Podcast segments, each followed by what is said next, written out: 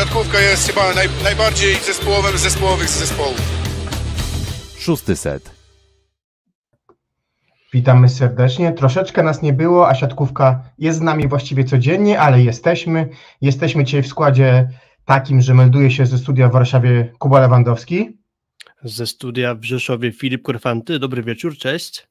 Cześć, za chwilę będzie z nami też Piotrek, więc w naszym standardowym składzie staramy się podsumować to, co się działo w ostatnim czasie i w Plus Lidze, i w rywalizacji o awans do finału Pucharu Polski, i też w Lidze Mistrzów. E, I od tej Ligi Mistrzów właśnie zaczniemy, bo jesteśmy świeżo po pierwszym meczu e, czwartej kolejki Ligi Mistrzów. W Kędzierzynie Koźlu Zaksa podejmowała Zirat Bankashi Ankara i mecz zakończył się wynikiem według Ciebie, Filip, niespodziewanym czy spodziewanym, no bo Przyjechali Turcy i w godzinę 20 zamknęli ten mecz, de facto pieczętując pierwsze miejsce w grupie. Bardzo dużo sił kosztowało Zaksy, aby wywalczyć ten jeden punkt w Turcji na terenie tureckiego rywala, gdzie Zaksa przegrywała już 0 do 2, po czym udało się doprowadzić do tiebreaka i to już był dla mnie wtedy duży sukces, biorąc pod uwagę, jak tam to spotkanie wyglądało. Teraz Zaksa cały czas, niezmiennie niemal od początku sezonu radzi sobie, musi sobie radzić z kolejnymi to absencjami. Tym razem najnowszy temat to E, wypadnięcie Alessandra Śliwki, którego mm, nie ominęła operacja i poczekamy na jego powrót. Podejrzewam, że co najmniej do początku lutego, tak przypuszczam, że może to tyle potrwać. No i może się później nad tym dłużej zastanowimy, czy większą stratą, znaczy obaj zawodnicy są stratą, ale czy większą stratą dla Zaksy może być Bartek Bednosz, czy Aleksander Śliwka, to mam wrażenie, że trochę więcej będzie Zaksa cierpieć na braku właśnie mm, Olka śliwki. E, tak jak mówimy o tych wszystkich osłabieniach, patrzymy na to, jak wygląda gra Zaksy ostatnio, jak wyniki, bo bodajże chyba tylko dwa wygrane mecze na osiem ostatnich, no to przy dobrze zorganizowanym Ziracie, który ma duże atuty w postaci tych swoich mocnych obcokrajowców, też biorąc pod uwagę fakt, że oni w tym sezonie przegrali tylko dwa mecze, no to jednak dla mnie faworytem był Zirat. Trochę liczyłem, że Zaksa trochę bardziej powalczy, a skończyło się w zasadzie łatwą wygraną tureckiego rywala. Jest taki mem, który pokazuje e, chyba z Simpsonów e, Ludka, nie wiem czy kojarzysz Filip, który wchodzi, zdejmuje kapelusz i płaszcz to i znowu go biera i wychodzi. To jest o wczorajszym debiucie Łukasza Kozuba również. E, w sumie tak, do, do sytuacji w lidze też kadrowej, w jaki sposób pewnych zmianach, które się dzieją w klubach przejdziemy, ale i trochę tak wygląda sytuacja zdrowotna Zaksy, że jak ktoś wraca, to ktoś inny wypada i gdzieś to perpetuum mobile tą laleczkę wódu cały czas ktoś y, szpiluje i przyciska. Dzisiaj ujawniono na Twitterze chyba zdjęcie z szatni Zaksy wskazujący, kto jeszcze w tym sezonie nie miał kontuzji. To jest dość przerażające, że to spotkało właściwie 11-14 zawodników, ale...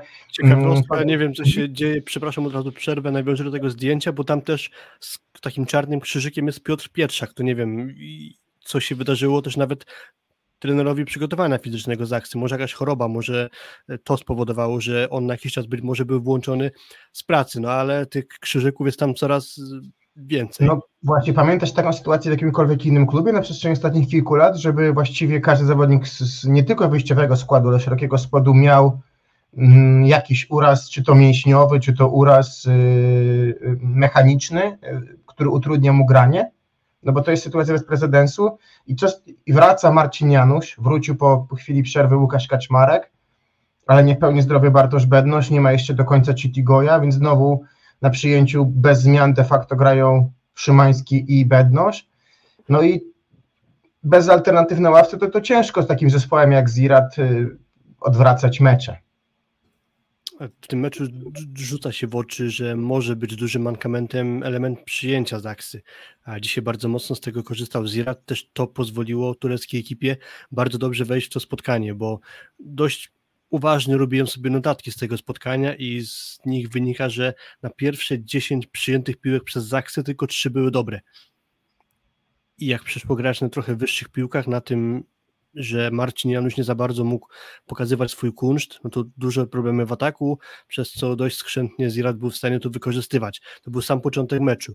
Trochę później zaczęło się to poprawiać, czyli to przyjęcie było nieco lepsze, trochę Zaksa się zdążyła zbliżyć. Tam w sumie tylko jeden asy Andersona w pierwszym secie, no ale piłka przyjmowana generalnie była, generalnie była niedokładna, więc y, te mankamenty tylko się uwypuklały z każdym kolejnym setem i też co w sumie dało się zauważyć, nie tyle Zaksa cierpiała na przyjmowaniu mocnej zagrywki, a na przyjmowaniu flota, bądź też tej takiej hybrydy, nazwijmy to bulbula. Mm, jak sobie no przy serię... prawda, w dwóch setach odjeżdżała bardzo mocna drużyna z Turcji przy zagrywce Eksiego. To, to, to prawda i generalnie tak było, że jeśli któryś aktualnie zagrywający z Iratu notował serię trzech breaków, to był to właśnie albo Exi, albo Gunes środkowy, albo czyli obaj flotowcy, albo właśnie Bulbul wspomniany, który taką trochę hybrydą serwuje. No i też bardzo mocno, już wchodząc może w detal, cierpiała Zaksa na przyjęciu w strefie Szymańskiego. Mm, głównie jak był w pierwszej strefie. Mm, sporo w niego było celowania, zwłaszcza Exi, bodajże z wszystkich zagrywek Exiego tylko jedna poszła w Szodziego, a cała reszta w Szymańskiego, bądź też w trzecim secie. Jak Szymański był w drugiej linii, zaraz po swojej zagrywce, to za niego wszedł Krzysztof Zapłacki. I właśnie w tę pierwszą strefę serwowali Turcy, w tym przypadku akurat to był chyba Exi właśnie znowu, no i to też nie przyniosło za dobrych efektów, bo też Zaksa straciła, oddała kilka breakpointów Ziratowi, mając właśnie Krzysztofa Zapłackiego, który w teorii być może, skoro wszedł do drugiej linii, miał trochę pomóc, załatać problemy z przyjęciem za Jakuba Szymańskiego. Więc naprawdę dzisiaj bardzo mocno Zaksa cierpiała na przyjęciu i podejrzewam, że to może być dość stały element kolejnych meczów Zaksy, bez szlifki oczywiście, bo to będzie główna wyrwa. Jestem ciekaw na ile... E, e, Kuba, coś się u Ciebie chyba z dźwiękiem stało, albo mi się wydaje, bo Cię słabiej słyszę. Oj, e, to, to ciekawe. Mam nadzieję, że mam nadzieję, że będzie lepiej. O, chyba teraz jest lepiej. Nie wiem, mam nadzieję, że teraz jest lepiej. Powiedz.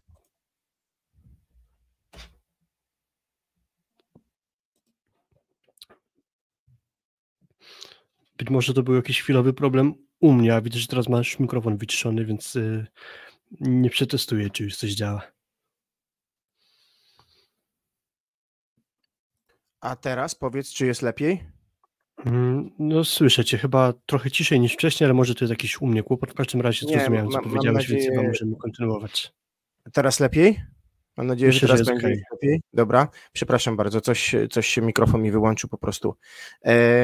Ciekaw, bardzo jestem ciekawy, na ile gotowy do gry jest już Goy, bo 6 tygodni od jego urazu minęło, czyli tyle mniej więcej miał lecieć sobie tą sytuację. Wiadomo, jak wrażliwe są palce przy bloku i przy przyjęciu na palce, więc dzisiaj te wejścia na zagrywkę, czyli pamiętamy Atanas Jewicza rok temu, który wchodził na zagrywkę, kiedy miał problemy z palcem, więc wiadomo, że ta zagrywka najmniej wymaga sprawności palców, ale jestem ciekawy, czy jego powrót dużo da, też w kontekście właśnie przyjęcia, no bo on dał się nam zapamiętać ze zmian jednak na atak, prawda?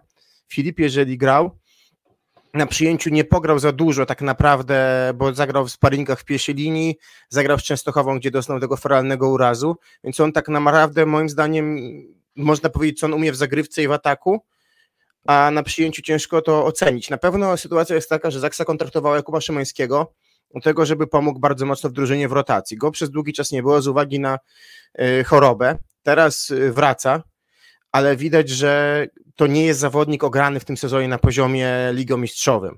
Inna sprawa jest taka, że z tego schematu Zaksy, gdzie miałeś ogniwa gotowe do gry blok obrona, i czym rok temu, nawet wobec braku Kamila Semeniuka, Zaksa nadrabiała fenomenalnie mecze w Lidze Mistrzów czy w Lidze, tego de facto nie ma. Dzisiaj mniej bloków, bo tylko cztery bloki wobec siedmiu drużyny z Turcji i dużo popsutych zagrywek. To jest duży mankament drużyny w tej chwili, dyspozycja na zagrywce, bo to jest gdzieś w ostatnich spotkaniach maksymalnie dwa, trzy asy na mecz, może cztery i co, trzeć, co czwarta zagrywka popsuta. To jest, to jest bardzo dużo i to też nie pozwala de facto Zaksie korzystać ze swojego największego przy atutu, więc inna sprawa, ile wyjmujesz ogniw, żeby ten atut funkcjonował. To to jest kolejna sprawa oczywiście, więc mówię, myślę, że warto zastanowić się w kontekście historii, czy w ogóle była taka sytuacja, że drużyna miała tyle urazów. Przypomina mi się kiedyś Zaksa na środku, że musiał grać Dominik Wikczak. Pamiętam, że na pewno miał takie mecze. Kojarzę, że w wielu drużynach było tak, że na środku, chyba w Resowi też kiedyś. W Resowi Damian Schulz na pewno. No właśnie, grał na środku, ale to kojarzę z jedną Lublinie pozycją. Damian Ale... Schulz się w tym sezonie pojawił na przyjęciu na przykład. No tak, na tak. fragment, ale tak. No to nie takie Tam sytuacje, że chyba wypadało, wiesz, Modenu, mistrzów, ale to już takie bardziej epizodyczne występy. No tak, z Modeną i tak, Schulz na, w Gdańsku, a tak naprawdę w Gdyni na meczu, w arenie Gdynia wtedy granym, no faktycznie, ale żeby kojarzyć sezon, żeby wypadało ci z siedmiu z siedmiu podstawowych zawodników, albo z sześciu z siedmiu, wyjmując Szodziego, e, no i może Paszyckiego, no to ja nie pamiętam. De facto, co, się, co ten mecz oznacza, Filip? Sytuacja jest taka, że w tej chwili 11 punktów ma drużyna z Turcji, 6 ma Zaksa, 4 ma Rozelare. Rozelare zagra, e, super, że pokazujesz to właśnie, e, zagra z Olympiakosem jutro, no i może Zaksę przeskoczyć. Teraz tak, y, promowane przejściem do baraży będą też drugie miejsca, więc tutaj jakby przeciwwskazań do tego, żeby Zaksa zajęła drugie miejsce nie ma, mogą pokonać Rozelarę u siebie i Olympiakos na wyjeździe i zająć drugie miejsce i tak jak rok temu zagrać w barażach, rok temu pokonali Zawiercie. I to jest dalej możliwe. Natomiast to pierwsze, i to, to są dwa kolejne spotkania, tak, dwa kolejne spotkania w sytuacji, w której zawodnicy, którzy nie mają czasu na odpoczynek i trening oddać nie będą mieli, więc to jest ta sytuacja, tak, więc na pewno Zaksa dzisiaj straciła szansę na wygranie grupy, natomiast y, pewnie w kontekście Zaksy najważniejszy jest powrót do rytmu gry, bo on został jakoś gdzieś tam, mam wrażenie, mocno zatracony, bo zobacz, ostatnie cztery spotkania to jest porażka 3 do 0 w Gdańsku, no tam sytuacja kadrowa była szalenie trudna, bo właściwie poza Aleksandrem Siwką i Marcinem Januszem i Jarikiem Szodzim, no to, no to w autobusie było sześć innych osób. Eee, Potem wygrana w Rozelare po tiebreaku, bardzo istotna z perspektywy w ogóle zajęcia drugiego miejsca w grupie. Porażka, y, porażka w weekend y, teraz, y, przypomnijcie mi proszę z kim w lidze z W ten weekend Zaksa przegrała, już ci mówię, z projektem Warszawa. No właśnie, 1 do 3 po dobrym pierwszym secie i dzisiaj porażka. Dobra, kończę monolog, bo dołączył do nas Piotrek. Witaj Piotrek. Jesteśmy jeszcze przy mówieniu meczu, meczu z Iratu z Zaksą, także witaj, miło Cię widzieć i może przywitaj się standardową formułą. Jesteś wyciszony.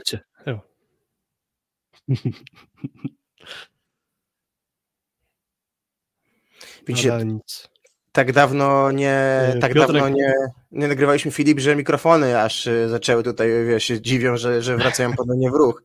Nie, tak serio, tak serio. Dopóki Tak dawno. Piotrka nie ma, to ja się też z sucharem polecę, że zawsze przy podcaście przedświątecznym warto jeden wolny mikrofon dla zbłąkanego wędrowca zostawić. Tylko żeby działał jeszcze. Wiesz, to tak jak z tym talerzem, że nie, nie liczysz, że znaczy jest tradycja, ale rzadko kiedy ktoś przychodzi, więc tak naprawdę kładziesz jakikolwiek, więc może po prostu my też taką zasadę przyjęliśmy, taką jest humorystycznie, ale czekamy bardzo mocno na Piotrka, czekamy aż go usłyszymy, no ale póki ma te ma problemy w tle, no to po prostu skupmy się jeszcze Filip na, na, na tej sytuacji związanej z Zaksą, tak, bo też odjeżdża Puchar Polski. Mm, Tak, znaczy generalnie też może krótko planie na ten odcinek, bo zaczęliśmy od meczu z Aksy jako ten najświeżej zakończony, jako najświeższy zakończony mm, mecz Ligi Mistrzów. Postaramy się też nawiązać do sytuacji w grupie, o tym już Kuba zacząłeś trochę mówić, a później przejdziemy do takiej bardziej szczegółowej analizy w kontekście tego, kto może załapać się do pierwszej szóstki na koniec rundy zasadniczej i de facto zakwalifikuje się do Pucharu Polski. Ta sytuacja z Aksy oczywiście jest bardzo ciężka i też zgodnie z tą naszą grafiką prezentującą odcinek, no, może się okazać, że Puchar Polski będzie bez Zaksy. Cztery ostatnie trofea padły właśnie łupem Kędzierzynian i dużo wskazuje na to, że oni tego trofeum nie obronią. E, natomiast jeszcze co do, co do Zaksy, mówiłeś o tych kontuzjach, najświeższy temat, ja myślę, że może warto zastanowić się właśnie na ten temat, co ja rzuciłem wcześniej, czyli czy większą stratą byłby brak na boisku Bartosza Bednoża czy Aleksandra Śliwki, bo nawet dzisiaj dało się zauważyć w grze Zaksy trochę brak tego automatyzmu w postaci wzięcia i wystawienia drugiej piłki. Za to bardzo często odpowiadał Olek i tym samym wolny w cudzysłowie, czyli dostępny do ataku, częściej mógł być Bartosz Bednoż jako ten zawodnik, który z piłek wystawianych z pola jest według mnie trochę skuteczniejszy. Jakby to nie jest tak, że Aleksander Śliwka sobie z takich piłek nie radzi, ale przez charakterystykę bednoża on moim zdaniem lepiej albo ma większą wygodę skończenia takich piłek. Dzisiaj jak tego Olka właśnie nie mamy i przez jakiś czas jeszcze go nie będzie, no to dzisiaj chociażby właśnie Bednoż brał się za wystawianie niektórych y, drugich piłek, nie robił tego źle, ale uważam, że w kontekście napędzania kontr Zaksy brak Olka w tym aspekcie będzie bardzo ważny. Mówiłem o luce w przyjęciu, będzie też luka w postaci właśnie drugiej piłki, czy organizacji generalnie tyłów w Kędzierzynie. No na pewno. Halo? Piotrek?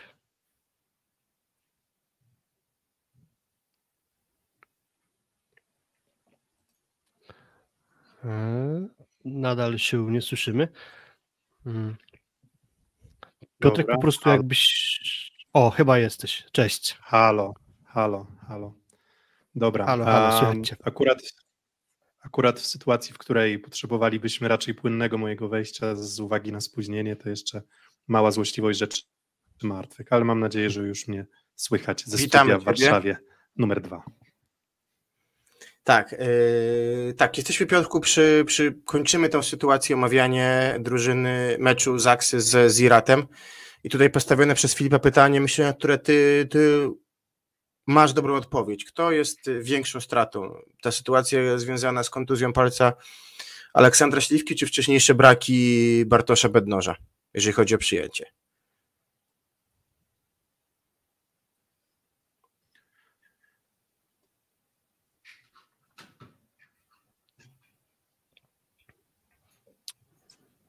Mhm. E, dobra, e, małe problemy jeszcze mam z internetem, więc teraz to już w ogóle do kwadratu, ale pytanie chyba usłyszałem. Noż?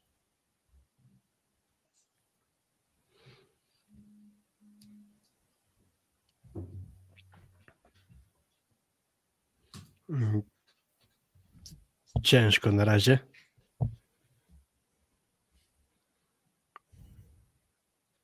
No tak, to y, ja jakby chyba Filip zgodzę się z tobą odpowiadając na tę sytuację, tak, też Artur też u nas w komentarzu wskazał jakby kto jest sercem, klejem tego zespołu, nie ma wątpliwości. Dzisiaj do tego jeszcze doszła sytuacja, w której bardzo czytany, inaczej, może nie czytany, ale bardzo mocno postawiła drużyna z Turcji w obronie na y, bronienie ataków Łukasza Kaczmarka. E, do y, jedynki i do, i do, i do szóstki sta, stawali bardzo mocno obrońcy, podwajając tam niejako swoją pozycję. No i głównym ich zadaniem było trzymanie piłek. I dużo było ponowień po atakach Łukasza, no ale nie było tych bezpośrednich punktów, tak? I też z tego dzisiaj moim zdaniem mocno korzystała drużyna z Turcji, a po drugiej stronie Efi Anderson, który dobrze wygląda, po prostu w tej lidze jeszcze wygląda bardzo dobrze, tak? I chyba na dzisiaj nie wiem, czy jest jedną z najlepszych postacią w tej grupie, jeżeli chodzi o poziom, myślę, że tak. Ale samo ustawienie w ogóle drużyny tureckiej, bo mówiłeś o Kamecho, yy, a tak jak rozmawialiśmy prywatnie, że to przedstawiciel trochę starej szkoły siatkówki, to widać, ale poza nim, no to ta siatkówka była mocno zorganizowana, tak, bo, bo yy, gra kontry, kontry częściej do Andersona na piłce wysokiej, szybsze piłki do Termata, chociaż on też bardzo ważną piłkę przy 22-19 w, w trzecim secie skończył. Do tego mm, rzadziej użytkowani e, środkowi, ale którzy podobają mi się w grze na bloku. Bulbul, który już na Mistrzostwach Europy e, wzbudził serce kibiców. E, do tego drugi środkowy. No, ta drużyna po prostu wygląda na dobrze zorganizowaną, tak? I, i wzmocniona no, postacią poważną, jaką jest Anderson. Moim zdaniem zasłużenie pokazuje prymat w tej grupie w tej chwili, jeżeli chodzi o, o, o swój poziom sportowy, bez wątpienia. Mhm. W pewnym sensie Arslan Exi rozgrywający z Iratu nie grał dzisiaj skomplikowanej siatkówki, bo tak. dość mało korzystał ze środka i to z środkowych, ale też niewiele pipa było tam nakładanego, ale o ile powiedziałem w pewnym sensie nieskomplikowane, to ciekawe było to, że Anderson w całym pierwszym secie dostał tylko dwie piłki do ataku. Tam głównie wisiało to na Termacie i na Kamecho. Kamecho grał bardzo słabo, Termat dzisiaj naprawdę dobre zawody, można powiedzieć. E, później od drugiego seta Anderson już ruszył i faktycznie dla mnie był no, zasłużenie otrzymał nagrodę MVP tego spotkania. Podobało mi się, jak Matt potrafił dyrygować tempem swojej gry, bo to nie jest tak, że on tylko potrafił mocnym atakiem gdzieś kończyć te piłki, czy wygodne, mniej wygodne, że na siłę szukało bicia bloku, ale też kilka takich super technicznych zagrań mu wychodziło, gdzieś bardzo mądrze plasowanych, z tym Zaksa sobie nie do końca była w stanie poradzić, też dużo dobrego w defensywie zrobił, także no, jak dla mnie najlepszy zawodnik, mm, do tego Termat, powiedziałem, bardzo dobre za zawody, ale trochę jak kula u nogi, wygląda dla mnie Kamecho. Mm, on raz, że słabo przyjmował, dwa, że miał dużo problemów z kończeniem ataków, więc generalnie powiedziałbym, że Zirat to wygrał niejako bez jego udziału. Kilka punktów zdobył, ale był jak na mnie najsłabszy generalnie na boisku w Ziracie. Też będziemy się zastanawiać nad tym, jak sytuacja wygląda w grupie. Najwyraźniej Zirat wygra tę grupę A i pewnie zamelduje się w ćwierćfinale. Mm, patrząc na sytuację zespołów, faworytami była Zaksa i Zirat. W Zaksie wiemy, jaka jest sprawa. Dużo grania meczów, dużo kontuzji, stąd słaba dyspozycja. Z kolei w Ziracie oni widzę w tym sezonie przegrali tylko dwa spotkania, a przez to, że ta liga turecka wygląda w ten sposób, że mają 14 zespołów i mniej więcej połowa stawki jest bardzo słaba, to Zirat już od trzech kolejek zaczął rotowanie składem. Więc Zirad oprócz tego, że ma tego grania względnie mniej, to jeszcze mm, trener może sobie pozwolić na to, żeby dać odpocząć kilku swoim ważnym graczom. I tak w istocie było od trzech kolejek, nie grali wyjściową szóstką, z wyjątkiem Termata, który nie ma nominalnego zmiennika i on gra generalnie od deski do deski, ale na pewno ten komfort odpoczynku też sprzyja Ziratowi i wygląda na to, że pewnie tę grupę swoją wygrają. Piotrek, czy jesteś mm, Dobra, próbę. Tak, e, próba numer 3 już? Słychać? Słychać. Super. Dobra, mam nadzieję, że już uda się uniknąć problemów e, technicznych. E, nie słyszałem tego, co mówiliście wcześniej o, o meczu. Mm, zakładam, że gdzieś kręciło się to wokół, mm, wokół kontuzji i wokół też tych problemów.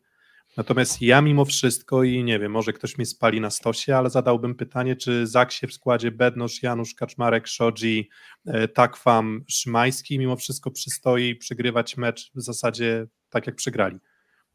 Pomimo wszystkich problemów, pomimo wszystkiego, pomimo zdrowia, pomimo pechowej kontuzji śliwki, mam jednak takie uczucie, że to trochę za bardzo. W sensie zastanawiam się, jak długo będzie jeszcze cały czas argumentacja dotycząca pro problemów zdrowotnych, które, żeby nie było, bo to absolutnie chcę, żeby to wybrzmiało, że, że, że to są gigantyczne problemy, to są problemy, sytuacja niespotykana. Ciężko jest trenować, ciężko jest robić cokolwiek, ale, ale jest tam dużo, dużo, dużo, bardzo dużo jakości, jest dużo moim zdaniem składu, który grał już ze sobą, już się dość dobrze poznał, a mimo to po prostu wygląda to na ten moment mm, bardzo blado i nie wiem, czy nie, czy nie za blado. W sensie nie oczekuję od Zaksy wygrywania seryjnie, ale ale, ale to było, było po prostu trochę rozczarowujące. Wiesz, co mówiliśmy sobie z Filipem wcześniej o sytuacji po pierwsze zagrywki, czyli tego, że tych błędów jest dużo. To czwarta zagrywka więcej popsuta w ostatnich meczach, a mało asów. No i atut bloku obrona, który rok temu wobec sytuacji, w której nie było jeszcze Bartka Bednoża i Kamila Semeniuka już nie było, pozwalał Zaksie sporo spotkań wygrywać, no to w tej chwili dzisiaj blok obrona lepiej wyglądał w drużynie, w drużynie tureckiej. Po prostu nie wiem, nie wiem na ile transfery, które doszły, czyli w tej chwili Jakub Szymański to jest ktoś, kto jest w stanie wyrwę uzupełnić, no bo dzisiaj on był bardzo często oszczeliwany w przyjęciu. To jest ktoś, kto poza pierwszym setem z Warszawą na, na dzisiaj jest, męczy się grą. Inna sprawa, czy on je wrócił w pełni do siebie, tak, po, po chorobie, czy nie gra dlatego, że musi, no bo faktycznie taka Nina jest konieczność, no. Inna sprawa jest taka, jeżeli wygrają z Rozelarem i Olympiakosem, dalej są baraże. Rok temu przez baraże szli dalej, tak? Grali w barażach zawiercie. Mhm. No ale tu znowu będą grali baraże bez jeszcze Aleksandra Śliwki, tak? Bo baraże będą chyba na koniec, na koniec stycznia, czy na początku lutego, więc możliwe, że znowu będą osłabieni jakby poza, bez swojego kapitana, więc... Nie no, po prostu, po prostu rozumiem, rozumiem sytuację, rozumiem wszystko i to nie jest tak, że Zaksa jeszcze cokolwiek cokolwiek przegrała w tym sezonie, no bo przejdziemy do Pucharu Polski i to może być ta pierwsza, pierwsza sytuacja, czy pierwszy, pierwsze trofeum, które Zak się umknie i wydaje się, że jest to raczej realne niż nierealne. No ale mówię, no jakby powoli mam nadzieję, że się będą odgruzowywać. Też problem treningowy i tego, że po prostu tych jednostek Ogromne. treningowych nie mogą wykonać e, z uwagi na, na ciągły, e, ciągły natłok meczów. Um, tutaj Kermit pisze, że właśnie ci, którzy są na boisku teoretycznie zdrowi, są wykończeni fizycznie i psychicznie. No ale to wiecie, to możemy dodawać i ale, i ale, i ale, i kolejne ale. Tak naprawdę myślę, że tych ale możemy dodawać bardzo dużo. Natomiast mm, wiecie, ja tak na swój sposób nie dziwię się braku cierpliwości na przykład prezesa Szpaczka. No w sensie, no było, nie było, płacisz gigantyczne pieniądze i pomimo tych wszystkich problemów wygląda to jakby cały czas nie widać światełka w tunelu. Pomimo tego, że właśnie gdzieś tam może wróci Marcin Janusz, wiadomo, nagle wypada ci Olek Śliwka, gdy to światełko w tunelu się, się pojawiało. Koszmarnie trudna sytuacja, mm, ale mówię, ten skład no moim zdaniem ma sufit dużo wyżej niż jak na razie prezentuje, tylko że pytanie, czy w ogóle będzie im dane ten sufit y, osiągnąć z uwagi na, na, na problemy z terminarzem i treningowe, Mm, i tak dalej. No, bym... mówię, jakby może, mówię, może, można się nade mną znęcać i, i uważać, że, że to jest za mocne, czy, czy, czy, czy, czy coś. Nie uważam, że to jest za mocne. Po prostu myślę, że sami zawodnicy Zaksy wiedzą, że w takim składzie mogą grać dużo, dużo lepiej. No tak, no, to, to bez wątpienia. Zupełnie inny był skład dzisiaj niż żeby w Gdańsku, tak? Gdzie, gdzie no, była jedna trzecia e, wyjściowego składu. Um, proponuję postawić tu kropkę o tym meczu. Wr wrócimy jeszcze do sytuacji w Plus Lidze i też Zaksy w kontekście Pucharu Polski. Może byśmy, panowie, przeszli sobie przez to, co nas czeka na dniach w Lidze Mistrzów. No bo też tu jest sytuacja ciekawa, jest w grupie tobie bliskiej e, sercu Filip, czyli grupie B. E, ciekawa sytuacja jest też w, w, grupie, w grupie C. Prostsza dla Jastrzębia w grupie D i grupa E też tam sytuacja dość jasna, ale może po kolei Filip, bo nie, nie, nie mieliśmy okazji rozmawiać o tym, co się wydarzyło w poprzedniej kolejce, gdzie byłeś na, na żywo, miałeś okazję obejrzeć duży hit, duży hit europejskiej siatkówki w tym sezonie, czyli do Rzeszowa przy, zawitało Trentino. Trentino, które może kibicuje też tej sytuacji Zaksie, bo w końcu ktoś ich nie wróci z Ligi Mistrzów i będą mieli szansę ją wygrać. A myślę, że w tej sytuacji, w tym jak wygląda ten sezon, Trentino na dzisiaj wygląda poza drużynami polskimi najlepiej. W sensie to myślę, że to było przyjemność, tak jak napisał Piotrek, oglądać takie Trentino z perspektywy telewizora, no pewnie z perspektywy hali i ciebie Filip jako człowieka związanego z Rzeszowem to może nie była taka przyjemność, ale pewnie wyglądało to imponująco duża przyjemność oglądania takiej ekipy jak Trentino na żywo, bo oni naprawdę wysoką formę prezentują. Jakby na dowód tego ostatnio ograli też na włoskiej ziemi Perugię 3 do 1, a to nie jest sprawa taka no, byle jaka, można powiedzieć w skrócie, ale też oprócz tego, że Trentino się dobrze prezentowało, to przez moment podczas oglądania tego spotkania na podpromie miałem taki rzeczywisty, dawno niespotykany u mnie, można powiedzieć, wyskok adrenaliny, bo w drugim secie naprawdę się duża walka wyrównała i wy, wywiązała i, i dało się przez chwilę poczuć, że może Resowia mocniejszych koniec końców Włochów będzie w stanie podgryźć, a starczyło tego zapału powiedzmy, czy, czy pędu na krótki fragment meczu w zasadzie. Po pierwszy i trzeci dość gładko powiedziałbym, że wygrało Trentino. Drugim można żałować chociażby dystrybucji w dwóch ostatnich piłkach bo tam poszły dwie wystawy do Luatiego, który najpierw uderzył, zdaje się, celował po palcach daleko w aut. W ostatniej akcji tamtego seta chyba celował do prostej, też trafił w aut, być może można było tę sytuację inaczej rozegrać, może Fabian liczył na to, że właśnie akurat Włosi najmniej będą się spodziewać, że pójdzie piłka do Luatiego, będzie miał wygodną sytuację. Tak nie wyszło, popełnił francuski przyjmujący błąd. Też trzeba wziąć poprawkę, że od jakiegoś czasu Rosowa musi sobie radzić bez swojego gracza numer jeden bądź dwa, bo tu mam na myśli, że do pary z Boye jest TJ DeFalco, najlepszym graczem Rosowi w tym sezonie. Bez niego... No brakowało tak? go, ale ja mam takie przed oczami, za sobie oddam Piotrek głos odnośnie też Eru w jednej z tych akcji, kiedy naprawdę to zrobił fantastycznie, ale dla mnie 23-22 w tym secie serwują Włosi, piłka idzie do Kuby Kochanowskiego albo do Karola Kłosa, nie pamiętam którego środkowego. Włosi bronią to na drugą stronę i wtedy właśnie wystawia piłkę do Luatiego, Fabian, nie wiem, nie do końca, wydaje mi się tempową. Luati kiwa, jest tam już Lawia, podbija to, idzie do niego piłka i on robi plas w siódmy metr, tak? Czebuł czeka na dziesiątym metrze, a piłka ląduje w siódmym i to było dla mnie takie trochę podsumowanie tego meczu, że gdzieś na Piotrek na, na, na poziomie blokobrona Włosi no, zjedli, zjedli zespół z Rzeszowa. Mm, to znaczy, tak jak bardzo często lubimy akcentować y, te odbicia poprzedzające na przykład wystawienie piłki z pola bądź przez rozegranie przez rozgrywającego i atak, to wydaje mi się, że tutaj widziałem dużą różnicę. Jakby i Trentino, i Resowia broniły piłki, tyle że Trentino broniło tak, że kontrę można było wyprowadzić płynnie, a w przypadku Resowi jednak było tak, że, e, że, że, że, że ta kontra była gdzieś tam szarpana, gdzieś tego chaosu boiskowego cały czas nie udaje się do końca Medejemu mm, z Rzeszowa usunąć. I tak jak mówię, to nie jest tak, że w ogóle nie byli podbijani zawodnicy Trentino, to nie było tak, że zawsze ich pierwsza akcja działała, ale, ale właśnie mówię, te, te, te, odbicia, odbicia wcześniejsze, czyli, czyli coś, co właśnie cechuje moim zdaniem te drużyny najlepsze, czyli jak bronisz, to nie bronisz tylko nad siebie, tylko właśnie gdzieś ta piłka w obrębie trzeciego, czwartego metra się w Trentino pojawiała.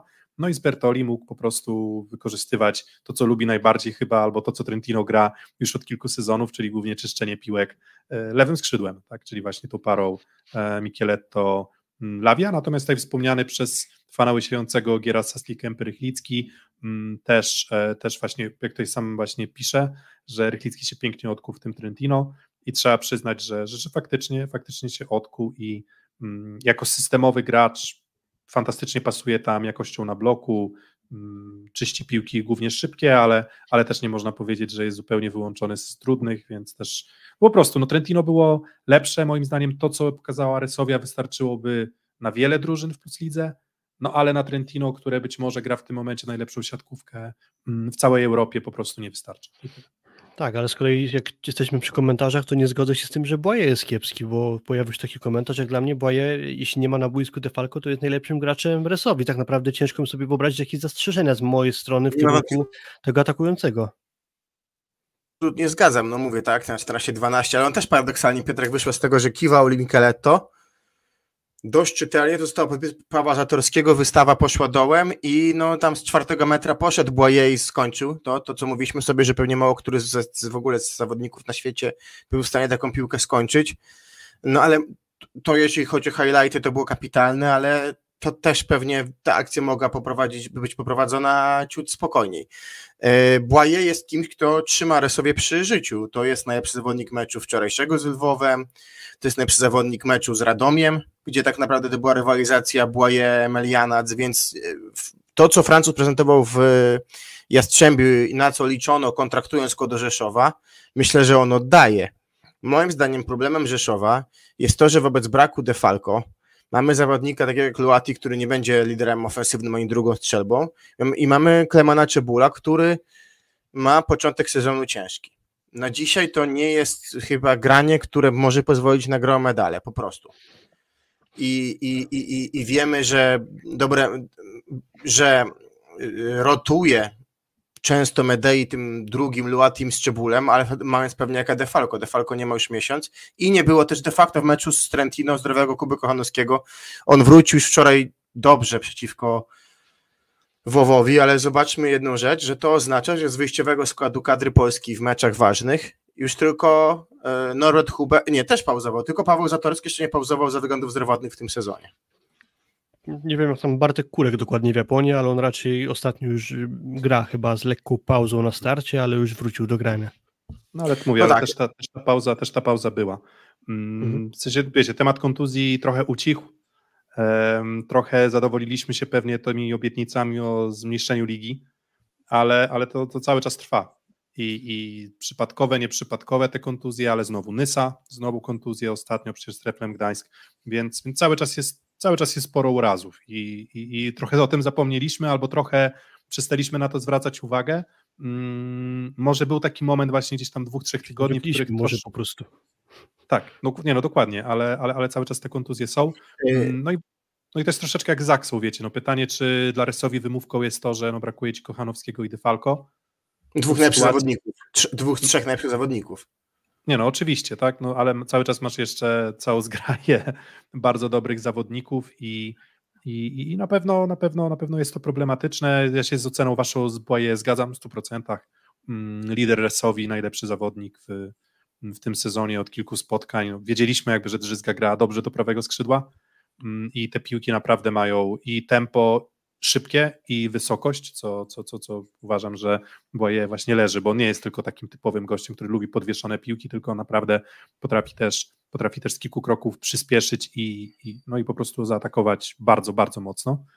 Mm. W, w, czwartek Filip się wybiera na, na na podpromie, na mecz z Lublianą. No i w tej sytuacji liczy Rzeszów na drugie zwycięstwo, drugie nad drużyną z Słowenii, a Trentino powinno we Francji, prawda, ograć tur, żebyśmy mieli sytuację, w którym ten mecz pomiędzy Tur a Resowią będzie kluczowy w walce o drugie miejsce, które w kontekście tego, jak wyglądają pozostałe grupy i punktów, będzie niezbędne do tego, żeby grać w barażach. No bo trzecie miejsce wydaje się, że będzie zagwarantowane dla kogoś z dwójki grupa A, czyli Zaksy, czyli pewnie Roselare, jeżeli pójdzie to po naszej myśli, i grupa C, czyli bardzo możliwe, że, że Berlin Recycling Volleys, prawda Filip? E, z pozostałymi grupami jeszcze się zajmiemy, zastanowimy się nad tym trzecim ewentualnie miejscem. Generalnie jak już jesteśmy przy temacie Bresowi, no to noty za styl gry rzeszowskiej wystawiłbym niskie, ale wynikowo jest bardzo ok. Na etapie 12 kolejki sezon temu Resowia też miała bilans y, w lidze tylko z dwoma porażkami, natomiast dużą rysą na wizerunku jest porażka z Tours, która właśnie mocno może skomplikować i dla mnie, biorąc pod uwagę sytuację francuskiego zespołu na moment meczu na Podpromiu, to Rysowia przegrywając spotkanie zanotowała bardzo dużego kalibru w topę. Ja szczerze mówiąc w ogóle nie kalkulowałem, że tego meczu Resowia może nie wygrać, a wyszło tak jak y, wyszło.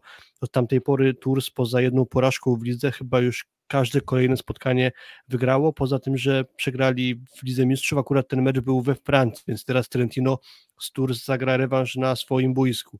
E, faktycznie teraz w czwartek Resowia musi wygrać z Lublaną, no i będzie się toczyła rywalizacja o właśnie wyprzedzenie Tours i awans z drugiego miejsca. Jeżeli nie, no to trzeba będzie powalczyć o awans ewentualnie trzeciego miejsca do baraży.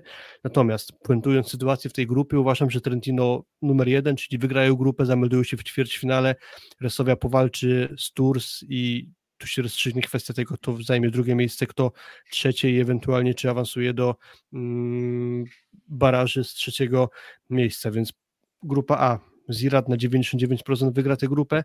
W grupie B uważam, że Trentino, więc może przejdźmy do tego, co jest, dzieje się w grupie C, więc przewinę na chwilę trochę niżej ekran z grupami. Są tutaj te reklamy Bugmachera na Fleskorze, ale mam nadzieję, że nikt nam za to nic nie będzie chciał urwać. E, grupa C, mhm. Halkbank, Piacenza, Berlin Recycling Volleys i Benfica. Mm, Halkbank kluczowy mecz do tej pory wygrał z Piacenzą po tiebreaku, 3 e, do 2 wygrywając we Włoszech po asie serwisowym Ngapeta. No i przez to oni są na pull position, żeby tę grupę wygrać, zwłaszcza, że w Piacenzy cały czas jakieś problemy zdrowotne się pojawiają, bo bardzo długo nie było Juriego Romano, on już od niedawna wrócił do grania, ale być może trochę czasu będzie potrzebował, żeby wrócić do formy, a ostatnio wypadł Leal z kolei i jego przez jakiś czas prawdopodobnie jeszcze na boisku nie będzie, więc to jest duże osłabienie ekipy Andrzeja Anastaziego. Też wiemy, że Anastazji raczej nie jest trenerem, który słynie z dobrego grania Widzę Mistrzów, stąd też moje podejrzenia są takie, że Halkbank, mając rewanż z Pieczęzą na swoim boisku, e, będzie w stanie tę grupę wygrać. Tu jeszcze może się włączyć Berlin Recycling Volleys, raczej outsiderem będzie Benfica. Podejrzewam, że oni skończą bez żadnego zwycięstwa. E, za Halbankiem, za Halbankiem tylko krótko, yy, średnio udana przygoda w Indiach. Dopiero czwarte miejsce w turnieju Mistrzostwa Świata. Yy, natomiast potężne te drużyny tureckie się zaczęły robić w tym sezonie, co powinno chyba cieszyć. Myślę, że tak, biorąc pod uwagę absencję drużyn z wschodu Polski, no to właśnie silna obsada drużyn tureckich, myślę, że powinna właśnie cieszyć, tak jak Kuba powiedziałeś, no bo trochę więcej jakości sportowej na pewno wnoszą. Wiecie, mm, Liga Narodów w Turcji, mm, która, bo będą, będą gospodarzami jednego z, z turniejów, Um, I to nie, nie w siatkówce kobiet, a w siatkówce mężczyzn, bo to, że siatkówka kobiet w Turcji jest potężna, to, to, to wiedzieliśmy. Jeżeli chodzi o tę siatkówkę mężczyzn, to, to z tym zainteresowaniem, popularnością myślę, że są jakieś rezerwy. Więc, e, więc, więc no tak, no to, to, może, to może cieszyć. Zresztą też ta atmosfera na przykład na meczu Halkbank, e, Berlin Recycling Volleys e, była na przykład, była uważam naprawdę bardzo imponująca. Hala była w Ankarze wypełniona i, i, i, po prostu potrzebujemy mocnych ośrodków. I ja nie wiem, czy to, mi to tam nie obchodzi do końca, czy to, są, czy to będzie Turcja, czy to będzie, nie wiem, Grecja, czy to będzie jakiś Niemcy. mocny środek, czy to będą Niemcy, czy to będzie Francja. Po prostu potrzebujemy alternatyw i narzekaliśmy trochę na ten duopol, albo wskazywaliśmy, że ten duopol tak nam się trochę kreował przed sezonem, a tutaj okazuje się, że, e, że, że Turcy nie odpuszczają i wygląda na to, że no, mogą spokojnie te dwie grupy mm, wygrać. No i ten ćwierćfinał w przypadku Halkbanku może być też o tyle problematyczny, że mm, nie, jest, nie spodziewam się do końca, żeby oni byli um, najlepiej punktującym liderem grupy, o tak powiem. No bo No tak, jakbyś, tak. gdybyśmy dalej omawiali, no to Jastrzębski Węgiel, Lubę oraz Trentino wygląda na to, że tych punktów po prostu zdobędą więcej, co by wskazywało, że Halkbank zagra z czwartą bądź piątą drużyną w tym rankingu liderów, zwycięzców e, grup, no i prawdopodobnie byłby to właśnie Zirat, co myślę, że posiadanie w półfinale jednej drużyny z Turcji, to myślę, że też byłoby dla nich znowu coś. No z drugiej strony zobaczmy jedną sytuację. Oni mają 11 punktów z Irat i ma ze sobą dwa mecze z najtrudniejszym rywalem, więc teoretycznie jeszcze może potracić punkty Trentino. No w sumie tylko Trentino ma jakiegoś, wydaje się, rywali, którzy faktycznie mogą urwać punkty, no bo tutaj z całym szacunkiem dla grupy E wygląda to na walkę o drugie miejsce, a czy Jastrzębie mogłoby stracić punkty z kimś w swojej grupie? Mamy nadzieję, że nie. E, Bo chyba przechodząc do grupy D, zawita do Jastrzębio Zdroju drużyna z Czech. Trochę nastraszyli w pierwszym meczu.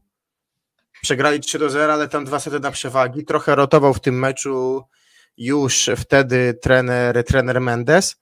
Em, No ale najlepsze chyba swoje sety czy mecz w tej lidze rozegrali Czesi, a sam fakt, że są na ostatnim miejscu chyba świadczy o tym, że mimo wszystko poziomem są najniżej. Jeżeli Jastrzębie wejdzie do meczu skoncentrowane, to przy formie jakiej są, a są w formie myślę, że dobrej, niektórzy zawodnicy są w formie wręcz wybitnej, no to powinny być trzy punkty i, i spokojne święta w Jastrzębiu, prawda?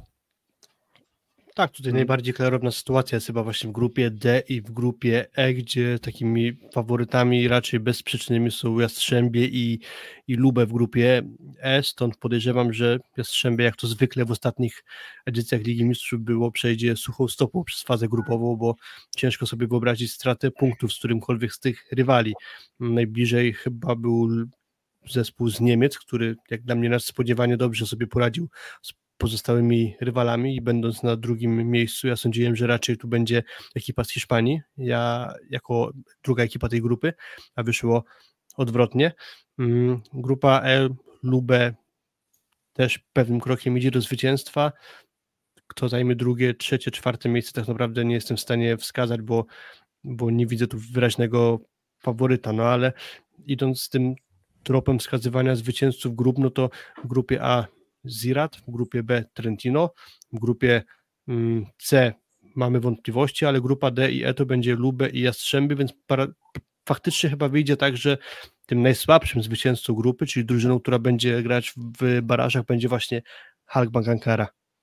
Mm, Wiecie, jeszcze dwa trudne, znaczy dwa mecze u siebie ma Berlin Recycling Volleys y, i z Piaczęcą i z Halkbankiem i to już była drużyna, która już się postawiła a, tym, tym mocnym i w poprzednim sezonie i w tym zresztą też um, i te dwa mecze u siebie na pewno będą bardzo trudne i dla Halkbanku i Piaczęcy, dlatego też właśnie widzę ich jednak w roli tych słabszych e, zwycięzców. Myślę, że tam jakieś tam jeden, dwa punkty zgubisz i w zasadzie już twój maks to jest tych punktów 15 dla, dla, dla Halkbanku, czy, czy, czy, czy, czy, czy paręnaście, dla, czy około 14 dla Piaczęcy i to myślę, że po prostu nie wystarczy do wyższej pozycji. Tak, tu pełna zgoda. Jeszcze sobie zacząłem analizować terminarz, y, to znaczy może się okazać, że na przykład jakiś bilans setów będzie decydował, czy Rosowa będzie na drugim, czy na trzecim miejscu, e, czy będzie Tours na drugim, czy Rosowa na drugim i chcąc tak może trochę liczyć na los, no to Resowia ostatnią kolejkę fazy grupowej gra z Trentino, a w kontekście grupy C Piacenza gra ostatnią kolejkę z Berlinem właśnie, czyli też z niełatwym rywalem, a z kolei zaraz po tej ostatniej kolejce fazy grupowej Piacenza gra mecz ligowy z Trentino, więc jakby ci rywale, mając ewentualnie dość wygodną sytuację w fazie grupowej, może któryś z tych zespołów, czy Trentino, czy Piacenza nie będzie tak stuprocentowo się skupiać i rzucać sił na granie tej Ligi Mistrzów, gdzie być może dla nich już sytuacja będzie rozstrzygnięta, a bardzo prawdopodobne, że tak będzie w, przypadku Trentino. Piacenza niekoniecznie, właśnie oni może będą do końca starali się y, bić o to, żeby wejść do ćwierćfinału bezpośrednio z fazy grupowej. Ja proponuję No i- wtedy A przepraszam, Mm. Piotrek, jeszcze. Ja, ja jeszcze, znaczy dwie myśli, w sensie jedna jest taka, że trochę szydziliśmy z tych trochę anonimowych zawodników z, mm, z Ameryki Północnej w Luneburgu, a oni naprawdę, bardzo, bardzo podobała mi się ich gra, w sensie to w ogóle bardzo ułożona drużyna, taka jakby trochę wpisująca się w te tradycje, czy Friedrichshafen, czy właśnie Berlina, gdzie może nie są to fantastyczne nazwiska, ale no, Jastrzębski Węgiel wygrywa wszystko w lidze, jak leci, znaczy wygrywał do, do czasu, um, ale, ale wygrywa, wygrywa z większością drużyn i to większość drużyn ogrywa naprawdę bardzo łatwo. Próbowaliśmy z Lüneburga robić taką drużynę, która tam nie będzie w stanie się zupełnie Jastrzębiu postawić, a postawiła się nie lepiej, postawiła się lepiej niż niejedna drużyna z, z Plus Ligi, więc chciałbym też e, to z tego miejsca trochę może przeprosić e, Stefana Hibnera i jego ekipę, bo, bo naprawdę podoba mi się to, jak grają, no i zresztą te 6 punktów też mówi samo, samo za siebie. B- Będą pewnie komentarze, kiedy przeprosisz Warszawę, ale yy, właśnie proponuję, żebyśmy skupili się na byłym trenerze Piacenzy, yy, który wydaje się z trenerów Piacenzy bardziej na topie, czyli na trenerze Bottim i jego drużynie, bo myślę, że może postawmy tutaj kropkę, zrobimy sobie jingle i przejdziemy do sytuacji rywalizacji, yy, sytuacji rywalizacji o Puchar Polski, gdzie drużyna właśnie z Lublina pod wodzą trenera Bottiego wysuwa się chyba na, na pole position spoza tej powiedzmy wielkiej czwórki. To ja sobie pozwolę włączyć jingle. Szósty set. No i nie sposób nie zacząć tej sekcji o, o Plus Lidze, chyba raportem, raportem z Warszawy, ale tak naprawdę raportem z Olsztyna, bo Piotrek yy, przemierzyłeś 400 kilometrów e, w niedzielę w obie strony, żeby doświadczyć chyba dla ciebie czegoś bardzo ważnego. Nie chcę mówić, że mistycznego, wchodzić w jakiś patos, ale wydaje się, że z perspektywy jakby ciebie i twoich lat młodzieńczych, tego co w tej hali przeżyłeś, doświadczenie powrotu tej hali pewnie musiało być niezwykłe. Żony, wyci- aż z wyciszenia, z wrażenia się wyciszyłeś. Nie, no jasne, jasne. Nie, nie idzie mi dzisiaj, jakby, więc jakby przepraszam, jeżeli kogoś tam czy urażam, czy, czy nie dowożę, ale, ale po prostu, dobra, przechodząc płynnie, jakby to jest prawda, że dla mnie to było doświadczenie mistyczne. Ja czułem ciary cały tydzień. Dla mnie perspektywa, że ten, tego, że ten mecz się odbędzie, to nie, był, nie miało znaczenia z kim. Nie miało znaczenia, że to był Luk Lublin, nie miało znaczenia Puchary Polskie, jakby znaczenie miało tylko to, że, że, że mogłem wejść po prostu w rolę kibica, bo jakby cały czas mam tak, że w Olsztynie trudno mi jeszcze cały czas gdzieś tam myśleć o sobie jako dziennikarzu, wejść w rolę kibica i, i, i, no i zobaczyć powrót AZS-u po 995 dniach. E, Tych pięciu dni zabrakło do, do, do równego tysiąca um, i, i każda osoba, która, mm, która kibicuje, która jest bardzo zżyta z jakąś drużyną swoją, która przechodzi przez sytuację, gdzie jest przebudowa stadionu, przebudowa hali, a tutaj mówiliśmy no, o hali jednak legendarnej, w której były Mistrzostwa Polski wygrywane, e, były, były, były przegrywane również finały e, Mistrzostw Polski, były finały Pucharu Polski mm, rozgrywane mm, wielokrotnie, więc em, zastanawiałem się, czy, czy, czy, czy ducha tej hali uda się zachować i z perspektywy czasu ona była bardzo drogą halą, bo kosztowała chyba przebudowa około 200 e, 200 milionów złotych, mm, co jest kwotą niebagatelną, trzeba przyznać, jak na halę w sumie no, na finalnie 4000 widzów około, ale, ale zachowanie kopuły, zachowanie układu tego miejsca, to myślę, że to jest bardzo istotne też dla, dla kibiców każdego klubu. I no, ja się cieszyłem tym, cieszyłem się tym jak dziecko, więc możecie zadawać pytania co i jak. A czy jak oceniasz generalnie organizację tego pierwszego spotkania? Czy rzuciły ci się w oczy jakieś mankamenty, czy jakieś spekt- aspekty, które mogą być uciążliwe albo będą na jakiś duży plus na pewno tej nowej hali? Mm, Wiesz co, no pierwszą sprawą to inaczej, ja pewne rzeczy myślę, że można po prostu zrzucić na karp em, debiutu i tyle, po prostu inauguracji.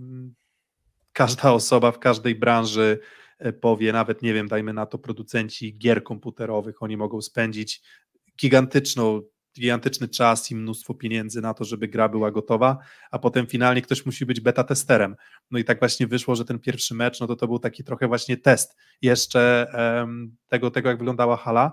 E, I jednym z problemów było na przykład to, że mm, dzięki temu, co prawda, że była jakaś tam inauguracja, mm, tańce, zespół, zespół tańca, było, było, były też piosenkarki śpiewające przed meczem, o 16.30, to spowodowało, że ruch ludzi, którzy chcieli wejść na halę, odrobinę się rozładował.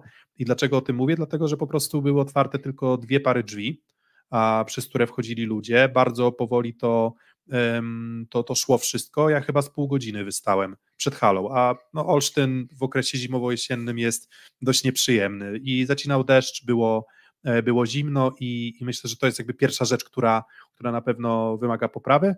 Przy czym klub, no nie wierzę, że klub nie zdaje sobie z tego sprawy, bo, bo tych komentarzy i też już nawet i na fanpage'u się pojawiało sporo w kontekście właśnie otwarcia hali, e, w kontekście przepustowości bramek po prostu, czyli to był, to był jakiś tam minusik, no ale wiesz, no to jest, e, to, to jest jeden minus. Wiecie, jakieś tam detale techniczne. Było stylu, ciepło? no bo oczywiście było bardzo ciepło i już nie jest to iglo arena, to znaczy wygląd może cały czas jeszcze w kształcie iglo albo spotka kosmicznego, no ale tak było wcześniej i tak dalej miało zostać i mówię, mam wrażenie, że duszę tej hali udało się zachować. Śmieję się, że tak bardzo się udało ją zachować, że AZS zrobił to, co ja już widziałem wielokrotnie w tej hali, czyli zaczął bardzo dobrze i wypuścił mecz, który wydawałoby się, że mogliby, zmie mogliby zmierzać w kierunku zwycięstwa, więc wszystko się, wszystko się zgadzało. E, też zgadzało się to, że się śmieję, jak spotkałem ludzi na sektorze, z którymi, z którymi się nie widziałem długi czas, e, to oni jak wcześniej na przykład nie kibicowali albo tak dyskretnie się angażowali w doping, tak dalej się dyskretnie angażują, więc było kilka, kilka elementów stałych i, um, i nie chcę mówić, że tam porażki tylko towarzyszyły hali Urania, ale, ale mówię, na pewno, na pewno sporo przeżyłem takich porażek właśnie jak ta e, z Lukiem Lublin. Mm. Yy, Piotrek, pozwolisz, bo to pytanie myślę, że to coś krąży ci gdzieś po głowie ta myśl, bo te lata przejściowe w Iławie były bardzo przejściowe. To mówili wszyscy wokół klubu, to nie było tajemnicą.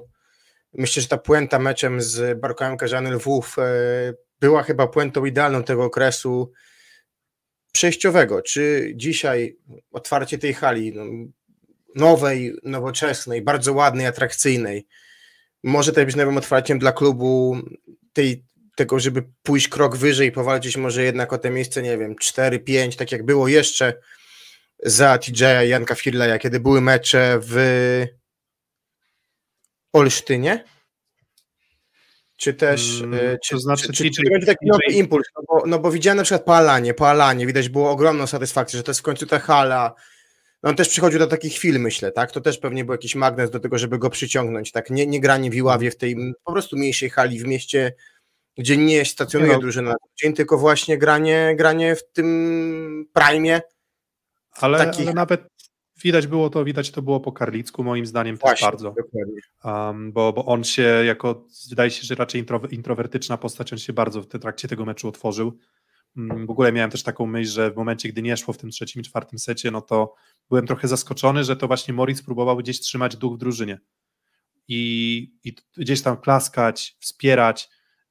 Nie było niko szerszenia, ktoś musiał wejść może, może w tę rolę. Skoczyło mnie to, że właśnie był to Moritz. Obawiałem się, że on będzie gdzieś tam taki trochę poza drużyną, a on się, on się bardzo angażował, a to inni zawodnicy z kolei odrobinę zgasli, no ale do sportu jeszcze, jeszcze przejdziemy. Wiesz co, co do nowego otwarcia, mm, będę dyplomatyczny, myślę, w sensie ubiorę to ładnie w słowa. Mm, Nowa hala nie pudruje wszystkich problemów, jakie, jakie ma ten klub. Czy może być nowym otwarciem? Być może, chociaż też słyszałem, że, że, że czy, czy, czy specyfika na przykład wynajmu hali jest taka, że jest to dość drogie też dla klubu, więc to nie jest tak na przykład, że, że przychody z dnia meczowego, nawet pomimo tej ciut większej hali, będą powodować, że klub będzie mm, finansowo w jakimś innym miejscu. Więc to jest, to jest, to jest jedna sprawa. Indykpol zostaje przejęty przez firmę francuską. E, Mieliśmy już sytuację Olsztyńskiego Zakładu Opon Samochodowych, który, który sponsorował Stomil Olsztyn, który grał wtedy w mm, no, ekstra, ekstra klasie w latach 90. Przyszedł Michelin i sponsorowanie się ucięło. Dużych podmiotów z polskim kapitałem, chętnych do tego, żeby angażować się w sport na Warmii i Mazurach nie ma wcale tak dużo. Spółek Szynaka? Skarbu Państwa, spółek Skarbu Państwa nie ma. No Szynaka, no możemy, wiesz, możemy powymieniać kilka. I, i, I problem jest też trochę tego typu, że mm, przykładowo, jak, jak już oceniamy, oceniamy wrażenia, bo tak, sorry, że tak trochę monologuję, no ale byłem na meczu, no to, to, to trochę, trochę przejmę posiadanie mikrofonu. Wchodzi wchodzisz i widzisz Telebim. Fantastyczny Telebim rodem z hal w NBA, czterostronny, z każdej pozycji tak naprawdę dobrze widać, co się na nim, e, co się na nim znajduje. Było dużo czasu na to, żeby się przygotować i pokazywane były tam grafiki social mediów, na przykład AZS-u, które były moim zdaniem w formacie nieodpowiedniej rozdzielczości i wyglądało to jak pikseloza. Wydawałoby się, że mając gdzieś ogromny czas na przygotowania też w obszarze oprawy meczowej, można było wycisnąć więcej, a prawda jest taka, że tę oprawę meczową to przygotował klub kibica AZS-u Olsztyn i to, to dało trochę takiego sznytu świątecznego. Flagi, sektorówka, e, te, te flagi machające, tych kilkaset flag, to wszystko spowodowało, że to był mecz inny niż zawsze, ale i oczywiście hala, no bo tam to, to był samograj, wystarczyło, że po prostu zawodnicy wyjdą na boisko i hala się odpali wszyscy będą zainteresowani. Mm, ale to jest cały czas to samo widowisko, wiecie, to jest, to jest, cały, czas, to jest cały czas to samo, co się działo i w Iławie, to samo, co się działo wcześniej w Uranii, czyli moim zdaniem gdzieś tam mentalnie cały czas jest to, mm, jest to gdzieś tam jeszcze perspektywa, jak to nie wiem, właśnie tutaj człowiek pierwotny pisze, pułapka średniego rozwoju, czyli no właśnie, no pytanie, czy po prostu nie brakuje kapitału. Ja też nie chcę się znęcać na przykład nad ludźmi, którzy, mm, którzy pracują w klubie, bo jakby czy znęcać, bo to jest złe słowo, ale ja nie chcę być zbyt krytykancki, bo po prostu nie ma ludzi do wykonywania części zadań. Tam są ludzie, w każdym klubie tak naprawdę w Polsce masz ludzi, którzy muszą być ludźmi orkiestrami, którzy robią, robią nadgodziny, którzy naprawdę ogrom serca wkładają. Więc ja mogę powiedzieć, że czy ja oceniłem jako kibic, że to wyglądało dużo lepiej, no wyglądało lepiej, bo hala wyglądała lepiej. Ale czy to jest dla mnie tak naprawdę sygnał, że o, idzie nowe, zmienia się coś, będzie można wykorzystać fantastyczną halę, żeby zrobić z Olsztyna, który, czy AZS-u Olsztyn, kolosa takiego regionalnego. No bo jakby to jest potencjał AZS-u. Nie ma, no bo nie ma 100 minut za bardzo. 100 jest w drugiej lidze i w tym momencie walczy o utrzymanie. Więc jest to de facto w trzeciej klasie rozgrywkowej piłki nożnej. Więc masz, wydawałoby się, dość bogate miasto, no bo Olsztyn jest dość bogatym miastem, chcąc nie chcąc, gdzieś w tych rankingach, nawet nie wiem, czy zarobków, czy, czy PKB na mieszkańca jest wyżej niż to, to jest na pewno top, nie wiem, 12, 10. Spore miasto, miasto studenckie i, i wydaje mi się, że ten potencjał jest bardzo duży. Może tej hali po prostu trzeba się nauczyć, więc ja tutaj też chcę właśnie pewnie zaapelować, że tam może do samego siebie, że o cierpliwość, ale myślisz sobie, kurczę, no ten mecz inauguracji jest jeden, żeby zrobić wow no i hala zrobiła wow, a wszystko dookoła, na przykład, nie wiem, te światła latające. Ponoć wyglądało to w telewizji beznadziejnie, robiło się ciemno. No to okej, okay, spróbowali, zobaczyli jak to wygląda. Powiedziałbym, nawet wiecie, była rozgrzewka, przykładowo, była rozgrzewka z zagry zagrywki. Nagle zaczynają się te światła, zamiast świecić jednostajnie, zaczyna takim powiedzmy w okręgu wokół hali, e, te światła zaczynają się świecić, zgasić, świecić, gasić. No i miałby prawo Luke Lublin do zgłoszenia protestu z tym związanego, bo było tam kilka sytuacji dość niebezpiecznych, bo było po prostu za ciemno na wykonywanie rozgrzewki, więc znowu może trzeba się nauczyć tego, że są momenty, w których możesz sobie zrobić oprawę rodem z NBA, a może są takie, gdzie nie wiem, na, na start meczu, a może oszczędź sobie tego w okolicach przerw technicznych i tak dalej. Um, no i, i co? I, i, i, dlatego właśnie odpowiadając, bo to tak bardzo długi wywód, doprowadzając do Kuba odpowiedzi na Twoje pytanie, to nie jestem przekonany, że, że, że bardzo dużo się zmieni. Tak. A powiedz, y, cena biletu jaka będzie? Bo generalnie, jeżeli mówimy o hali 4000, no to pewnie, jeżeli sobie przeszacujemy, nie wiem, 25, no to wychodzi nam 100 tysięcy, tak? Dobrze liczę? Tak. Za mecz, A, tak? E, no 40, 40 zł normalny bilet, 30 zł ulgowy na, na, na taki luk Lublin, na inaugurację. Podejrzewam, że że taka, taka kwota będzie, będzie, się, będzie się utrzymywać. E, wiadomo, tam jeszcze karnety dochodzą, więc ten. Ale to mówimy dziś o, o przychodzie 130 tysięcy za mecz przy pełnej hali, 120, tak? To... No tak, no to, no to oczywiście wiesz, no to mm, minus koszt wynajmu, który Oczywiście. w Ławie pewnie był dużo mniejszy, gdzie było półtora tysiąca, więc nagle się może okazać, że Netto. No ale jeszcze merch, merch, tak, y, do tego stoiska, no, tak, już tak, merch stoiska gastronomiczne. Tak, tak, tak, było, było. Już, już, już, już było, więc już pierwsze piwo zero, co prawda byłem pod kluczykiem, autkiem, ale, ale pierwsze piwo już, już w Uranii, w Uranii wypiłem. E, więc nie oceniam do końca też tej oprawy, powiedzmy, dotyczącej gastronomii i tak dalej, bo, bo po prostu też nie miałem okazji do końca próbować, skupiałem się po prostu na wydarzeniach meczowych. Ja też mam tak, że na halę przychodzę raczej kibicować, a nie do końca może, nie wiem, tam jeszcze konsumować, jeść i tak dalej, szczególnie, że w siatkówce krótka przerwa pomiędzy sytami. Mm, Natomiast żeby być... niezależnie od wszystkiego, hala jest fantastyczna, imponująca. Uważam, że obiekt skrojony pod, pod Olsztyn i piękny. Piękna, to, piękna. To, żeby trochę powymieniać posiadanie mikrofonu, to teraz może na gruncie trochę bardziej obiektywnym sportowo. Filip, ten mecz mm, może nie tyle zaskakujący, co wszedł Olsztyn naładowany, właśnie kapitalny Karliczek. Tak liczyłem właśnie, że może się właśnie, że tak powiem, odbije, czy, czy, czy poczuje tą atmosferę i był fenomenalny. No i dwa sety wyciągnie z jakąś kontrolą Olsztyna wygrałem dwoma punktami i potem nagle zmiana i to zmiana często w postaci rezerwowych, tak, bo i Tobias Brandt, który nie zaczął meczu, zaczął Wachnik, który szybko zszedł po, po blokach od Szymona Kubiszaka, zaczął e, Chudzik zamiast Kani i zaczął Malinowski, a de facto to też chichot losu, Damian Schulz, który nie zapadł za dobrze w pamięć w Olsztynie, tutaj też fantastycznie do tej Uranii powrócił. Trochę wyserwował sobie Lublin ważne momenty tego spotkania, bo właśnie powiedziałeś o wejściu Branda, e, tam jeszcze chwilę wcześniej jakieś asy serwisowe chyba były, nie pamiętam już kogo, ale też jakby takie dwie serie asów mi się rzuciły w drugim secie, gdzie trochę się zbliżył Lublin, ale mm, jakieś tam wejście zadaniowe na zagrywkę Marinowskiego, wiem, że asem serwisowym dużo, dużo dało. Generalnie to był dla mnie mecz z udziałem Szerszena i bez udziału Szerszena. Dwa sety wygrane z udziałem może nie kluczowa rola, ale dużo roboty robił Nikolas Szerszyn, po czym potrzebował zmiany, przypuszczalnie tak to wyglądało.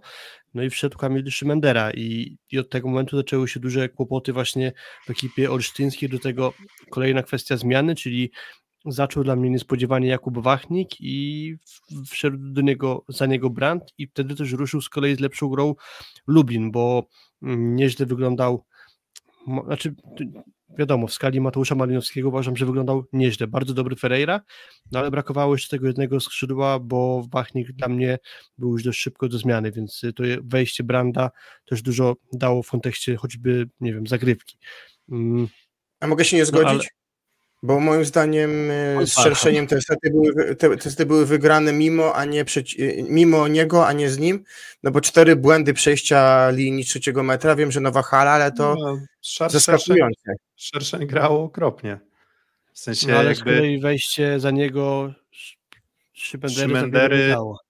Nie, nie, nie, właśnie wiesz, bo to jest też paradoks taki, że jakby nie grał Szerszeń, to obroni, to lepiej dogra. Jest klejem. Piłkę, mi piłkę sytuacyjną, skończy coś na kontrze e, i kilka takich akcji faktycznie e, Niko, Niko wyszły. Przy czym też na przykład wiecie... Obserwuję chociażby, bo w pierwszym secie Asnar 25-24 tak. szerszenia tak, tak, w linię końcową i później nie, 29-27 Karlicek jeszcze też Asa dołożył. Nie, oczywiście, dlatego też no, jeżeli tam były jakieś problemy zdrowotne przed, em, przed meczem już, no to jakby miałem poczucie, że on nie czuł się swojsko, nie czuł się swojo e, w trakcie tego meczu, niezależnie od tego, czy, czy, czy tam były mieści brzucha na początku, czy je poczuł dopiero w trakcie, no bo to też jest jakby padło to z jego ust w wywiadzie pomeczowym, że po prostu znowu jakieś tam lekkie szarpnięcie brzuchu wyszło. Natomiast ja zwróciłbym uwagę i w sumie zadał też pytanie do Was, jak oceniacie jednak decyzję o tym, że po przegranym trzecim secie Weber decyduje się na zupełne przemeblowanie drużyny. Schodzi Tuaniga, wchodzi Jankiewicz z uwagi na limity. Nagle stawia Armoa, który wchodził na podwójne zmiany na prawe, na, na, na przekątną z rozgrywającym jeszcze w secie 1, 2 i 3. Nagle w czwartym secie on wychodzi już stojąc na przyjęciu. I jak w przypadku trenera Luku Lublin, miałem takie poczucie, że te zmiany wykonywane były, można by powiedzieć, trafione w punkt. Tak, w przypadku Javiera okay. Webera jest to kolejny przykład w tym sezonie właśnie chaotycznego hokeja. I ja nie wiem, w sensie ćwiczysz, że jest, ćwiczysz, że będziesz grał w drugiej szóstce z Jankiewiczem, więc raczej grasz po przekątnej. Wiemy, że Armoa nie ma dobrego przyjęcia. Wiemy, że Luk Lublin wzmocnił zagrywkę bardzo w secie trzecim. bo to też było widoczne, że i Ferreira zaczął kopać, i, mm, i Brandt, i, i, i Malinowski na tych zmianach zadaniowych, i nawet i Schulz trochę problemów robił, więc tutaj pan łysięcego gra Saskiej Kępy mówi desperacja, mi, mi się osobiście to nie podobało. Oczywiście, gdyby wyszło, to byśmy pewnie bili brawo i mówili super, ale. A to jest do ciebie jest, pytanie, mam... Piotrek. To jest do ciebie pytanie. To, które zadaje Borowik. To ja tylko sobie pozwolę wtrącić, że byłem na meczu w Nysie, który Nysa przegrała z Olsztynem i tam dobrą zmianę dał Armoa właśnie na przyjęcie e, w tiebreaku, pamiętam. Więc Armoa dawał tak, też że... dobre na atak, dał dobrą na atak, moim zdaniem, z Lwowem, ale dla mnie to chyba jest czarny-czerwony ten zawodnik, ale Piotr, to jest pytanie chyba też ważne do ciebie od, od, No wiecie, tej... no jaki, w sensie jaki, jaki jest, jaki, wiesz, bo o co, o co też chodzi? Jeżeli zaczynasz w takim zestawieniu, to już pewne, pewne rozwiązania już ci się blokują, już pewnych rzeczy, pewne rzeczy możesz zrobić tylko w jakiejś tam, jakiejś tam kombinacji i trochę się właśnie Weber zablokował. Armoa w tym secie właśnie dwie popsute zagrywki na dwie wykonane, dwa błędy, dwa asy zrobione na nim i 0 na 3 w ataku i jeden błąd i raz zablokowany. Dwa bloki punktowe w tam, tam takich pojedynczych seriach, które się AZS-owi zdarzyły. No a pytanie od Borowika.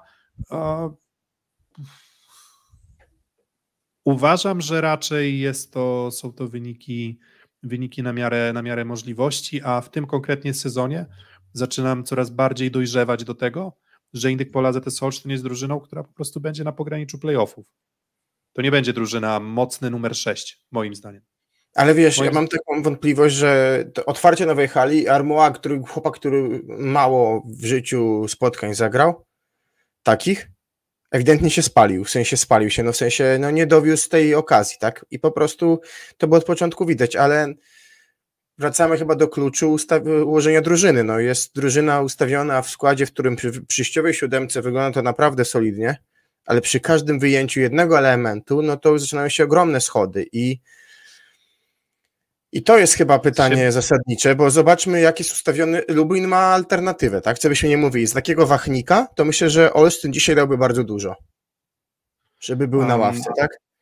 Po prostu. Jedna, Jedna, jedna uwaga też w kontekście, bo ja tam nawet pisałem gdzieś, że no, że AZS nie pogardziłby na przykład takim Walińskim na, na, na trzeciego przykładowo, tak, albo gdzieś tam na pograniczu drugiego, drugiego trzeciego zawodnika.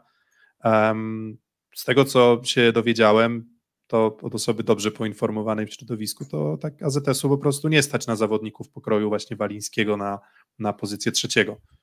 Więc bardziej zadałbym pytanie w kontekście mm, na przykład tego, jak oceniamy, nie wiem, dajmy na to rozwój Szymendery, który moim zdaniem jest żaden na ten moment. Niestety z przykrością to stwierdzam, ale mija drugi sezon w Plus Lidze, w zasadzie półtora sezonu. I ja wiem, że ze środkówce zawodnicy ten, ten przeskok potrafią zrobić w każdym momencie i oni też bardzo długo dojrzewają, natomiast wygląda to nieciekawie. No Janikowski pech, no ale on też powiedzmy sobie szczerze nie zasłużył się niczym specjalnym w tych meczach bez, e, bez Niko, Niko Szerszenia. Natomiast nawet jak odetniemy tego Janikowskiego, no to jednak to zestawienie Mm, jakby Armoa, jakby nie, nie, wiecie, no nie będę skreślić, nie, nie będę mówił, że Armoa jest zawodnikiem, który gra tylko źle, no bo on potrafi zagrać bardzo dobrze. Tylko, że ja mam wrażenie, że on w każdej akcji może zrobić coś cudownego i może, jak zresztą ta akcja w obronie, tak, to ona jest dla mnie taką trochę formującą w Urani, że chciałbym taką walkę widzieć ze strony zawodników AZS-u, gdy on poszedł tam w trybuny i udało się tę piłkę, e, piłkę skończyć. Więc wiecie, no to jest wszystko ograniczenia budżetowe i na końcu znowu gdzieś tam wracamy do tego pytania na temat potencjału AZS-u, potencjału finansowego, organizacyjnego i tak dalej. No jest Alan, jest Karlicek, jest Tuaniga, uważam, że jest Jakubiszak. Mm, jeszcze na, jedną postać zwrócę uwagę, bo zaraz chyba będziemy kończyć w ogóle ten temat, bo jeszcze mamy tam temat powiedzmy walki o Puchar Polski. E, Weber nie ma chyba w ogóle już e, cierpliwości do Sapińskiego bo Sapiński po bardzo dobrym meczu 15 na 15 bardzo przygasł. Bardzo przygasł. E, zagrywka, zagrywką krzywdy nie robi. Dużo sytuacji, w których jest moim zdaniem trochę nieskupiony, nieskoncentrowany na boisku. Gdzieś piłka idzie po taśmie, on ma za późną reakcję w, w przyjęciu. I widać po Javierze, Weberze, że on po prostu kipi jak to obserwuję. On, jemu to bardzo nie pasuje. Ja wiem, że on jest nerwowy, on jest impulsywny. Uważam, że w ogóle jest bardzo, jest, mam wrażenie, bardziej impulsywny niż kojarzyłem z poprzednich sezonów. Może ma więcej powodów do irytacji, bo może drużyna gra po prostu gorzej niż grała na przykład z TJ'em DeFalco czy, e, czy, czy, czy jeszcze z Taylorem Evrilem w, mm, w poprzednim sezonie. Natomiast e, no, jest moim zdaniem bardzo otwarta furtka dla, dla Kuby Majchrzaka, żeby, żeby się po prostu tego składu przebić. No i on jakiś tam impuls, e, impuls dał, ale też po prostu nie jest gotowy. I o ile mówiliśmy przed sezonem co do środka, że nie wiemy, jak ten środek będzie wyglądał, no to Kubiszak uważam, że jest nienagannie, w sensie jakby na, na potencjał AZS-u mówienie o nim w kontekście reprezentacyjnym nie jest moim zdaniem bardzo odjechane. E, no ale niestety drugiego środkowego znowu brakuje i jeszcze gdzieś tam przy problemach Tuanigi i tak dalej, to tak Hawryluk w pierwszym, drugim secie dołożył kapitalnie obroną i w ogóle też Hawryluka też z kolei chcę docenić, e, bo miałem wątpliwości, ale, ale moim zdaniem on już pokazuje, że, że dojrzał, że już, już jest naprawdę jednym z lepszych libero w lidze, a na pewno w kontekście obrony i widać było to na przykład w tych pierwszych dwóch setach. No ale są po prostu luki w tej drużynie, no i może jest tak, że te luki powodują, że, że to jest po prostu a... ogranicze playoff. Ja powiem Ós, tak. Ósme, dziewiąte. Najlepszy transfer do Plus Ligi? Tobias Brandt. I Change My Mind. W sensie Tobias Brandt chyba z tych mniej znanych zawodników najlepszy transfer, bo kapitalny klej, gościu bez... Ta, ta, to jest to, ta grupa, która mi bardzo pasuje. El Graoui, Brandt, zawodnicy ani nie wybitnie efektowni, ale goście bez miękkiego podbrzusza i uważam, że właśnie to jest ogromnym atutem Lublina, że mają go w składzie. Bo tak jak Ferreira potrafi wygrywać mecze i je przegrywać, tak Brandt jest szalenie równy. Co są mecze jest szalenie równy i to bardzo pomaga. Bo mając takiego kleja, no to wtedy i on pomaga. Oczywiście też łatwiej się gra przy talesie, ale naprawdę gościu i umie wyczyścić wysoką piłkę i mówię, i ciężko na nim zrobić serię na zagrywce. No jest naprawdę transferem i jak widzę w Luneburgu Erik Rors, to ja mówię Willkommen aus Plus Liga. Willkommen. Naprawdę. Jeszcze co do Tobiasa Branda, myślę, że jego dużym atutem jest swoboda ataku z prawego skrzydła, bo całkiem sporo piłek dostaje, więc w P1 Lublin ma względny komfort właśnie tego, że zawsze Marcin Komenda może posłać piłkę na prawe skrzydło i, i Brand raczej sobie tam poradzi, więc jestem skłonny Kuba, że z tych takich transferów może nie gwiazd, to Brand na pewno jest bardzo trafiony, trochę to pytanie z zaskoczenia wrzuciłeś, więc gdyby się zastanowić, to może jakaś oczywista kandydatura nam umknęła, ale na pewno Brand byłby w czołówce. No ale panowie, na przykład Branta Sedlaczek? No nie, nie, to znaczy nie miałem dużych oczekiwań co do niego, ale i tak jestem rozczarowany tym, że e, tak dużo gra Szymura, a jak wchodzi Sedlaczek, to raczej rozczarowuje. Natomiast trzeba powiedzieć sobie tak. W zasadzie um, Patri tylko. E, jest zawodnikiem, który przychodząc spoza ligi, moim zdaniem też daje e, jakość, przy czym wiecie, jakby to zależy, jak, jakie kryteria przyjmiemy. Czy jest powyżej oczekiwań, na miarę oczekiwań, no to Brandt jest na pewno zawodnikiem spoza ligi, który najbardziej e, zagraniczny, tak. który najbardziej przekroczył gdzieś tam moje, moje oczekiwania. Chcemy iść do przodu, bo też troszeczkę powiedzieliśmy o tej Molsztynie. Na pewno myślę, że to jest czas na Massimiliano Botti Appreciation Tweet, czy czy speech, no bo naprawdę się odnalazł bardzo dobrze trener Pieczęzy we Włoszech były i nie wiem, czy sobie nie plują w brodę w, w Italii właśnie na tą sytuację, ale e, pytają nas widzowie, myślę, że to też jest istotne z perspektywy walki o playoff, jakby się może ktoś z was, panowie, wrzucił na tabelę w tło, tło do naszej dyskusji, bo o, pewnie... Oczywiście. O, i widzisz, jak się czytasz mi w myślach, Filip, ty jesteś naprawdę mind reader, dobra. Mm, e, więc tak, powiedzmy nie Powiem, na... Nie powiem głośno, co jeszcze przeczytałem. Na potrzeby naszej rozmowy, że drużyny 1, 2, 3, 4 już ten awans mają, drużyny 1, 2 mają ten awans pewny, tak? Czyli Jastrzębiej Projekt już się zamelduje w tym finale. Rok temu w Warszawie zabrakło, bo ruszyli z tą serią w momencie, w którym już nie mieli szansy na kwalifikację. Wiemy, co mówił nam Andrzej Wrona, jak bardzo żałowali wtedy, że szansy zagrania w turnieju finałowym nie będą mieli. Teraz tą szansę będą mieli pewnie, jeżeli dobrze wylosuje się rywal, e, no to powinni gładko do tego finału wejść. E, myślę, że Resowie i Zawiercie też to na was sobie zapewnią i jesteśmy na pozycjach 5-9, tak? Czyli mm, Lublin, Tref, Olsztyn, Nysa i Zaksa, tak? I z tego grona Olsztyn i Nysa mają zaległe spotkania, a Lublin, Gdańsk i Zaksa mają full. No i tak, kogo panowie widzicie na tych dwóch pozycjach 5 i 6? Mm, To może najpierw powiedzmy z kim kto zagra, bo to myślę, A, dobrze, oczywiście, oczywiście. Myślę, myślę, myślę, że może. Myślałem, że masz to w małym palcu. Znaczy, ja, ja, może, ja może mam, ale nasi widzowie może niekoniecznie. Ja mam to przygotowane, więc mogę wam przeczytać, jeśli byśmy chcieli przejść po kolei. E, idąc od pozycji w tabeli numer 9, Zaksa będzie grała trzy spotkania i według mnie oni mają najcięższy kalendarz, biorąc pod uwagę, że czeka ich jeszcze granie z Jastrzębiem, z Zawierciem i teoretycznie łatwiejszy mecz z Suwałkami. Dalej mamy drużyny z trzema meczami pozostałymi, to mamy Trepla Gdańsk, który zagra z Rzeszowem, Olsztynem i Częstochową.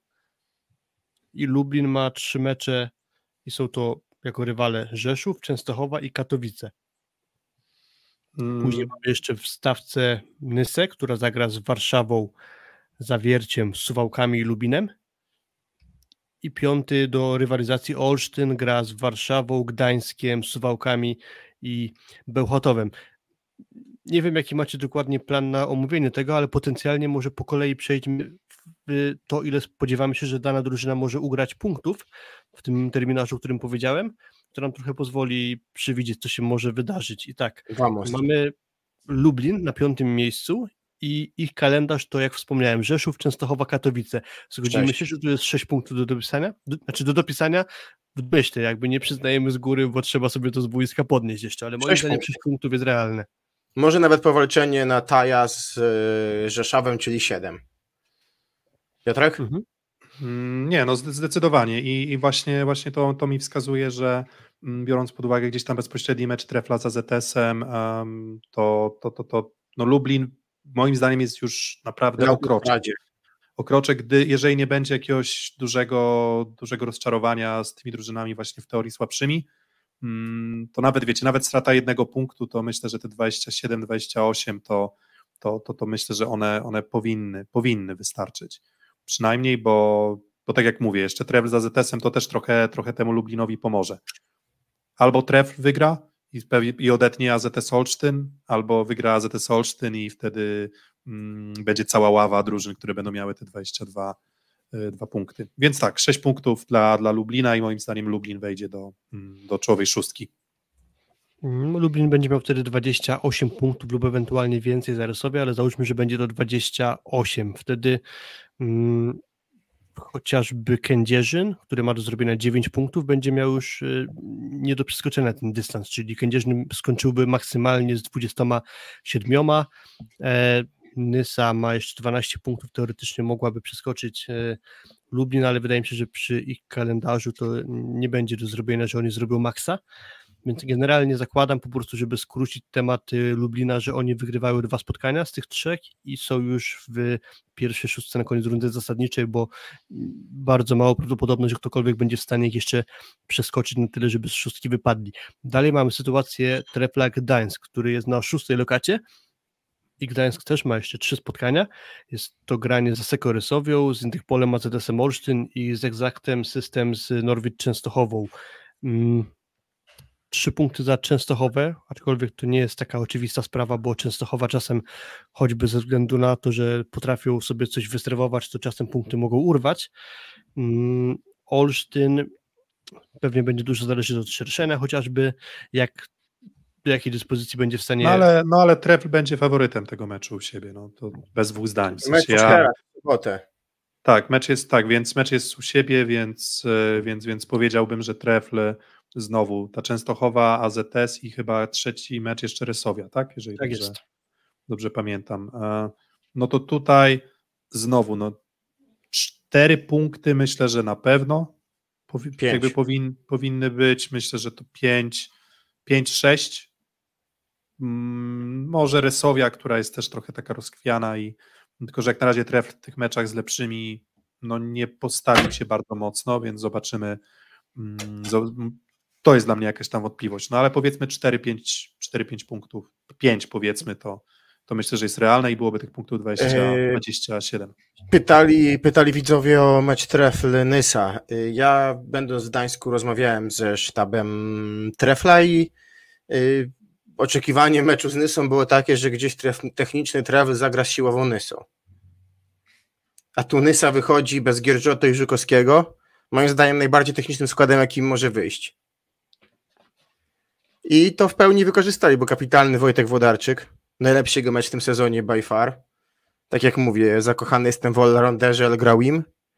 E, no i, i jest jakiś rozwój tych środkowych, naprawdę, bo wobec kontuzji Zerby Konrad Jankowski, tak, mm, dostaje sporo szans i, i, i, to wygląda optymistycznie też na, w polu zagrywki, więc podszedłem do tego meczu jako wypadku przy pracy, bo tam się ewidentnie udało drużynie z Nysy wyeliminować Sawickiego, ale w, jak też chłopacy w rozmowie ze mną mówili, jednak w Ergo Arenie oni, oni czują się dobrze, tak? I myślę, że to będzie tym bardziej duże wyzwanie dla Olsztyna, bo, bo i gra przeciwko Treflowi, który jest drużyną trochę własnego parkietu, a do tych spotkań do tej pory było mało na własnej hali, bo to były trzy do tej pory spotkania z tych, z tych dwunastu, więc to trzeba też mieć na uwadze, że Gdańsk będzie grał teraz dużo u siebie, a dwa, no, że skoro zakuło Niko, no to pytanie, jak będzie po sześciu dniach, tak, od meczu. To też jest pytanie, więc zgadzam się, że jest faworytem, Częstochowa, więc 4-5, tak.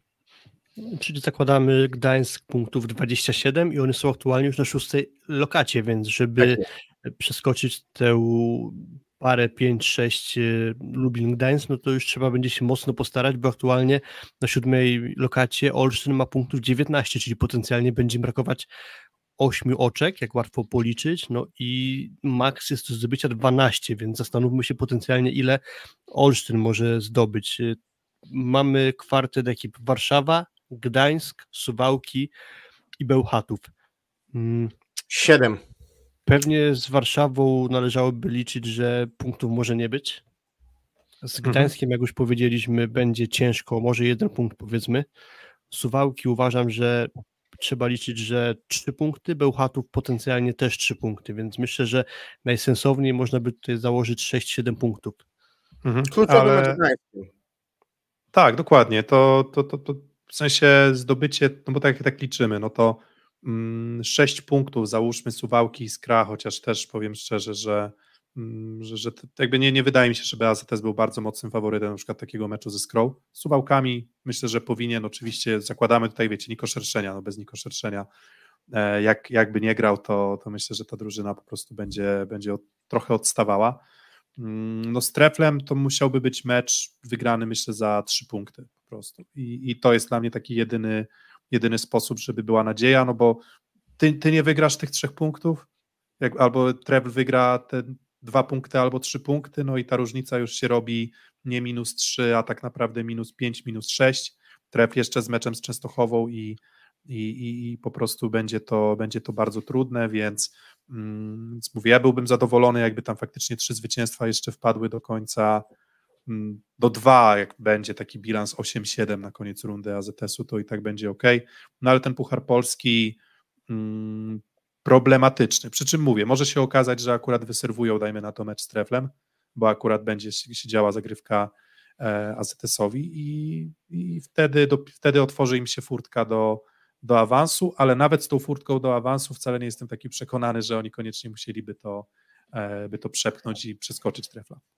Mhm, tak jest. Y, jeszcze tak. dla porządku omówimy sytuację pozostałych drużyn, czyli Nysy i Kędzierzyna, ale powoli już chyba wniosek się nasuwa taki, że 23 grudnia mecz Trepla Gdańsk z Olsztynem nam bardzo dużo powie i być może mm, rzuci więcej światła na to, co może tam się jeszcze wydarzyć, ale mm, ósma w tabeli jest PSG Stalnysa mm, i rywale czwórka to Warszawa, Zawiercie, Suwałki i Lubin.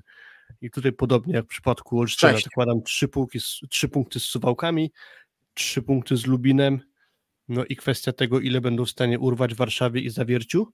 No i sytuacja Nysy jest niemal tak sama jak y, Olsztyna, ale z jedną wadą, to znaczy punktów mają po 19, ale zwycięstw mają 5, więc w przypadku równej liczby punktów do tego jednego zwycięstwa potencjalnie może zabraknąć, żeby któregoś z rywali wyżej przeskoczyć, więc y, tutaj mm. sytuacja jest nieco gorsza niż Olsztyna. Mm, z tego względu no, daje mniejsze szanse. Sześć. Mm, I, I jeszcze coś, co jest, powiedzmy, nie wiem, czy to ma jakieś znaczenie, to AZS zagra z projektem Warszawa u siebie, co może być jakimś plusikiem, a jednak i Zawiercie i Warszawa to są wyjazdy, które czekają PSG Stalnyse, Mm, Inesa jest znowu drużyną, która u siebie radzi sobie dobrze w tym sezonie. Pojechali ostatnio do Lublina i wypuścili. Swoją drogą to był dla nich kluczowy mecz pewnie w kontekście awansu, czyli właśnie mecz, którym prowadzili chyba 1-0 i 20 do 16. Mieli nawet piłkę na 21 do 16. Przegrali finalnie mecz 1 do 3 i, i mówię, te wyjazdy powodują, że ciężko mi mimo wszystko uwierzyć w, mm, w stal, bo mówię, i projekt, i zawiercie na ten moment moim zdaniem wyglądają rzetelniej i to, co zadziałało na Trefla przy tych nieobecnościach, nie wiemy, czy te nieobecności będą trwały, mm, ale, ale na pewno na pewno może tutaj Gierczota już jego siły, mm, siły zabraknąć po prostu w starciu Zobaczcie, z tak, tak mocnymi rywalami. Zobaczcie, że Lublin wygrał z Treflem, wygrał z, z Olsztynem, wygrał z Nysą, wygrał z Zaksą, czyli tutaj naprawdę te, te, te ci bezpośredni rywale pokonani, tak, przez Lublin, co bardzo dobrze świadczy. 3-2, 3-2, 3-2 3-1 i, i 3-1 z Nysą. No ale tak to mówię, zwycięstwa po tiebreaku nie pokazują takiej gigantycznej przewagi. Lublina, ale, ale, ale wytrzymują to. Ale z drugiej strony mnóstwo porażek Nysy po tej brekach i to właśnie robi teraz dużą różnicę, że Lublin był w stanie przechylać piąte sety, a, a Nysa mnóstwo punktów potraciła, w sensie brakuje wygranych, czy brakuje pewnie kilku punktów, bo domyślam się, że jednak oni do tej szóstki nie wejdą i tak by należało chyba to wszystko mm, czytać. Mm, jeszcze co do Lublina, to generalnie oni też robili, uważam, wyniki lekko ponad stan na starcie sezonu, gdzie jeszcze Ferreira był w słabej formie, gdzie jeszcze to nie wyglądało tak dobrze, bez komendy przez chwilę grali, więc naprawdę skracając y, temat, uważam, że Lublin zrobił wyniki po prostu ponad stan i, i, i zasłużenie, jeśli faktycznie awansują, no to nie będzie to dla mnie nic, co by tam nie pasowało w tej tabeli. Mhm. Ostatnia drużyna do omówienia, grupa Zoty Zaksa, Kędzierzyn, Koźle. Miejsce aktualnie dziewiąte, 18 punktów, 6 wygranych meczów i pozostałe 3 spotkania, czyli maksymalnie 9 punktów. Oni mogą mieć e, 27 oczek na swoim koncie, ale ile z tego rzeczywiście uda się ugrać? Rywale następujący Jastrzębie, aktualny lider, Zawiercie, miejsce czwarte, no i Suwałki. Pewnie eee jak w poprzednich razach, trzy punkty za Suwałki, chociaż to jest Zaksa z giga problemami, więc czy to jest takie pewne? No myślę, że trzy punkty tak, ale pozostali rywale, Jastrzębie, Zawiercie będzie chyba bardzo ciężko. Nie wygrasz po raz piąty z rzędu, jeżeli nie awansujesz do turnieju finałowego. Hmm. I wszystko, wszystko na, to, na to wskazuje, bo nawet jak to będzie 9 punktów, zwróćcie uwagę, to cały czas mówimy, że Bogdanka lub Lublin może wygrać dwa mecze, Trefl może spokojnie wygrać dwa mecze i wtedy po prostu samym bilansem, mm, Mecze. bilansem rozgrywanych spotkań i bilansem zwycięstw może być tak, że na przykład Lublina już Zaksa nie przeskoczy, a, a do tego dochodzi, no, że jednak grają z Jastrzębskim Węglem i, mm, i Zawierciem, mm, mówię, sześć punktów, to myślę, że to byłby dobry wynik jak na obecny stan, stan Zaksy, a, a, a nie wiem, czy będzie, będzie też Panowie, jeszcze jedna rzecz, to na to wychodzi, że no też ten playoff nie wydaje się oczywistością. Bo mm. załóżmy, kończysz rundę z 21 punktami i masz bilans 7-8. No i okej, okay, no, masz miejsce, żeby nadganiać, no ale to nie jest pole position. To może być, nie wiem, strata powiedzmy trzech punktów, tak? I, e, i dwóch zwycięstw do, do playoffu, tak? Mm, to znaczy, ta sytuacja z Aksy, mm, mógłbym zacząć powoli o tym myśleć, gdyby um, AZS na przykład ograł Suwałki z Kre, podzielił się punktami z Treflem i miał ich tam powiedzmy około 20, tam 6-7, podobnie Trefl, podobnie Lublin. Jeżeli Zaksa na przykład nie przywiozłaby trzech punktów w tym jednym meczu z łatwiejszym rywalem, którym jest, przypomnijcie mi. Suwałki. Mm, Suwałki, no to raczej są faworytem, ale to, to jest taki scenariusz, w którym sobie myślę, ok, gdyby to było na przykład już koło 8-9 punktów straty do Nysy, jeżeli to by się wszystko w taki sposób poukładało, no to wtedy już bym powiedział, że no, jeżeli te mecze bezpośrednie by ważyły, a przecież na początku na przykład byłoby granie z Indykpolem AZS-em, dość wcześniej jeszcze w styczniu, jeszcze bez Olka Śliwki. Mm, I, I byłoby granie ze Stalą Nysa też przecież, pamiętacie ten mecz, który się zakończył po północy, jakby mówię już tutaj o kolejnej rundzie.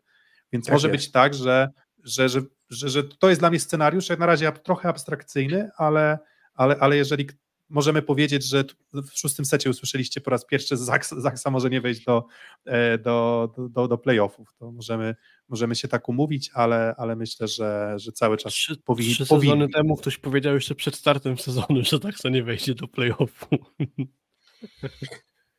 No tak, E, może nie powielajmy tych, tych, e, tych wypowiedzi, Trochę się natomiast zmieniało, natomiast dla mnie Zaksa najgorsze ma już za sobą, w sensie jeszcze będzie brakować Aleksandra Śliwki, no ale kluczowe ogniwa generalnie już wracają powoli do grania, więc y, zakładam, że no ja mimo wszystko nie powiem, że Zaksa będzie poza playoffem, zakładam, że jednak w ósemce się znajdą. Tak dla mnie moment kluczowy, wygląda. kluczowy będzie jak wróci do, do gry Rumun, bo, bo moim zdaniem mm, bez niego na przyjęciu będzie ciężko, tak powiem. No. Mm, No mówię, tak jakbym miał oceniać, to tak jak jeszcze nie wiem, z trzy tygodnie, nie wiem, no z miesiąc temu, dwa miesiące temu, jakby ktoś mi powiedział o Zaksie, że ona może nie wejść do playoffów, to bym powiedział, że to szansa to jest 5%. Tak teraz myślę, że 20, 15, że cały czas to jest jakby bardzo mało prawdopodobne, ale jeżeli to dalej będzie szło w kierunku jakichś takich, wiecie, trochę może też, nie wiem, pytanie jak Samuel Buło utrzyma szatnię, no bo to jest też, to też myślę istotne pytanie dla, dla Zaksy, bo, bo już coraz więcej głosów się gdzieś tam pojawia, mm, czy, czy nawet na to na Twitterze, że pytanie, czy na pewno wszystko tam, e, tam żre, jeżeli chodzi o atmosferę mm, w zespole. Mówię tutaj nawet nie o taką, wiecie, niechęć do siebie wzajemnie w zespole, tylko rozczarowanie postawą przez graczy, którzy wygrywali wszystko. Więc muszą, sobie pogo- muszą się pogodzić, trochę przesterować się na to, że po pierwsze, wszyscy będą chcieli taką ranną zaksę dobić. I wszyscy to chcą robić i wszyscy to po kolei robią. Dzisiaj Zirat. Więc, mm, więc tak, no to, to jest na pewno bardzo trudny. trudny Z drugiej moment. strony wiesz, never underestimate the heart of the champion, nie? I, i, i to, co w poprzednich latach było, więc myślę, że bardzo ciekawe, co się, co się wydarzy dalej. Mówię, ja bardzo czekam na powrót Goja, no bo no, on był taką świeżością, pamiętacie, prawda? Te momenty, kiedy wszedł, no to naprawdę była e, i nie tylko nawet perełka, ale to była świeżość po prostu dla samej, wydaje mi się, drużyny tak witalnie, więc jestem bardzo ciekawy tego powrotu. E, Chcieliśmy w tej transmisji jeszcze zrobić życzenia dla każdej z drużyn, skoro są święta, to nie wiem, czy panowie 10 minut jeszcze taka sekcja, dwa, trzy zdania dla każdej drużyny, ale jest jeszcze chyba jeden temat, który musimy poruszyć, bo się wydarzył dzisiaj, więc nie został jeszcze w ogóle nie omówiony w żadnym programie i o to też pytali nasi widzowie, czyli decyzja Pawła Zagumnego mm, w Radomiu około chyba godziny 12. Otrzymaliśmy komunikat, że kończy pracę z drużyną Paweł Wojicki, no i właśnie, myślę, że to jest temat, który musimy po, po, powiedzieć w tej chwili, może po dżinglu, co, żeby nam było łatwiej to usystematyzować. Dobrze. Szósty set. 30 spotkań, dwie wygrane, w tym czasie trenera Wojickiego i, i no, bilans mówi sam za siebie, ale pytanie, czy jest nadzieja dla tej drużyny jeszcze w tym sezonie? Bo to zwolnienie zdarza się tak naprawdę, panowie, po sezonie, po okresie lepszej gry drużyny. Lepszy, aczkolwiek z dużym rozczarowaniem w postaci porażki w Katowicach, gdzie ja tego meczu nie widziałem na bieżąco, ale widziałem powtórkę i to, co mi się rzucało w oczy, to Dawid Sejta, który grał ewidentnie z kontuzją nadal i on ledwo wyskakiwał do rozgrywania piłek. To jest dla mnie duże rozczarowanie, że Czarni nawet punktu nie wywieźli. W sensie ja nie, nawet nie byli dla mnie faworytem na starcie tego spotkania, bo podejrzewałem, że Katowice to wygrają, ale że to będzie tak, że nawet seta Radom nie ugra, no to już duży kaliber zaskoczenia właśnie względem tego, jak wyglądał włoski rozgrywający i w jakiej był fo- formie dyspozycji fizycznej generalnie. Co jest największym problemem na Radomia, Piotrek? Hmm, wszystko. Wszystko? Pozycja Nie, no tak, drużyny, wiecie. nie wiem, jakaś pozycja konkretna? Nie, nie, w sensie jakby, wiecie, beznadzieja, beznadzieja tej całej sytuacji em, jest chyba taka i to jest tragedia jakaś tam Radomia i może też samego trenera Wojickiego, że wydaje mi się, że to, to po prostu tak ta drużyna potrafi grać. Ja nie mam poczucia, wiecie, atmosfera jest w porządku, w sensie ja mam wrażenie, że oni się cieszą jakby cały czas, pomimo porażek, nie mam poczucia, obserwując, y, obserwując brak Borgesa, no wiecie, tak biorąc pod uwagę, jak prezentuje się Piotrowski i Formela, to taki Mauricio Borges, który chociaż zabezpieczyłby przyjęcie, to paradoksalnie mogłoby nie być takie złe, e, takie złe rozwiązanie. Natomiast po prostu wszędzie brakuje jakości i tyle. I, i, i to jest chyba takie właśnie, mówię, dla mnie No chyba na ataku nie, na ataku i rozegraniu aż tak nie brakuje chyba w porównaniu do konkurentów. Dla mnie, dla mnie Meliana jest też kiepsko wszedł w sezon, ale mniej więcej od meczu z Zaksą on już zaczął wyglądać sensownie, że raczej ma więcej tych dobrych momentów, aniżeli tych słabszych i w dużej mierze też na jego plecach udało się wyszarpać to jedyne Nie, do no tej pory dobra, no, no, nie, no tak, no ale z drugiej strony, wiecie, z GKS-em Katowice nie zagrał nic i tego, tego Radomia już w ogóle nie było. Jakby znowu było tak, że jakby on zagrał mecz na 20 parę punktów, no bo kurczę, no czasem jest tak, że siatkówkę, nie wiem, mówimy tam w świecie statystyki, efektywności, przyjęcia i tak dalej, na końcu masz do zdobycia 75 punktów co najmniej, żeby zdobyć mecz. No to jeżeli nie masz 20 punktów od Melianaca, to kto zrobi te, te nadrobi te paręnaście punktów, które brakuje? Środek, środek? Nie. Lwów siatki dotknie 30 razy. Dobre, dobre wejście Ostrockiego z Częstochową to na pewno dało punkt. Ale chcę powiedzieć, że tylko ja mam takie poczucie z tym na tym przeciągu tego tygodnia, no, że wyciągnęli mecz z Częstochową, no bo naprawdę dobrze grali, trzeba to sobie powiedzieć otwarcie. Częstochowa też stanęła. Resowia była dwa dni przed meczem z Trento i mam wrażenie, że chcieli ten mecz wygrać minimalnym nakładem sił. Jeszcze bez Defalco. Dla Katowic to był mecz po 10 dniach przerwy, czy tam 8, 9, nie pamiętam, po dłuższej przerwie. Mega przygotowane Katowice, żeby wyciąć Melianaca i żeby obrzydzić Hofera. Przygotowane taktycznie do meczu top i to zrobili. Przy tym pochulał sobie Wasina, zagrał pierwszy bardzo dobry mecz i się udało wygrać, bo moim zdaniem tak naprawdę to było tak, że Resowia podeszła do meczu nie chcę wyjść z marszu, bo nie podchodzisz, ale no mając priorytet w postaci środy w Trento, a Katowice poszły all-in na ten mecz.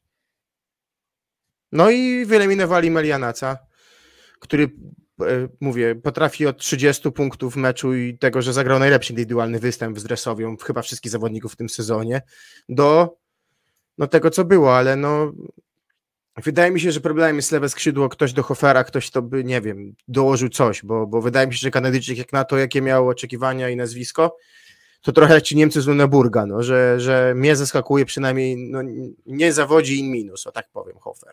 No właśnie tutaj bym szukał największej słabości, problemu największego właśnie w Radomiu, to znaczy siła ofensywna lewego skrzydła, bo jak popatrzeć na cały kwartet przyjmujących, to jest Piotrowski, Hopper, Formela, Buszek, to jeśli sumujemy ich liczby, wychodzi 21% efektywności ataku, gdzie ty Piotrek chyba pisałeś gdzieś przedtem, że średnia ligowa to jest lekko powyżej 30% zdaje się.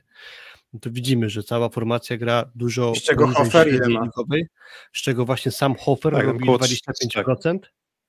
I to jest No, najlepszy gracz, bo Piotrowski ma 19%, Formela 19%, Buszek 14%.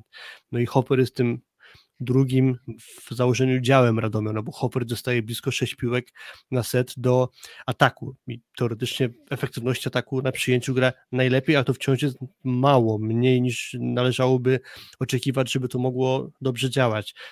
Nie da się wygrywać meczów na poziomie z samym Melianacem, który też wiemy, że jest zawodnikiem nie tak stabilnym. On nie zawsze będzie w stanie grać tak, jak to robił chociażby z Częstochową, czy e, w momentach meczu z Zaksą, więc e, No tak, tutaj, tutaj raczej taka tutaj raczej by się przydała, przydała taka powtarzalność Butryna czy Hadrawy na przykład, który, którzy jakby zawsze grają ci jakimś tam poziomie i czasem lepiej, czasem świetnie, czasem ciut gorzej, ale, ale jednak za każdym, nigdy nie zniknął w trakcie meczu, a z Melianacem tak parę razy bywało, przy czym oczywiście to jest też zaskoczenie na plus, jednak trzeba tak to określić, że, mm, Mhm. no, że on trzyma tę drużynę, naprawdę wyciąga ich za uszy.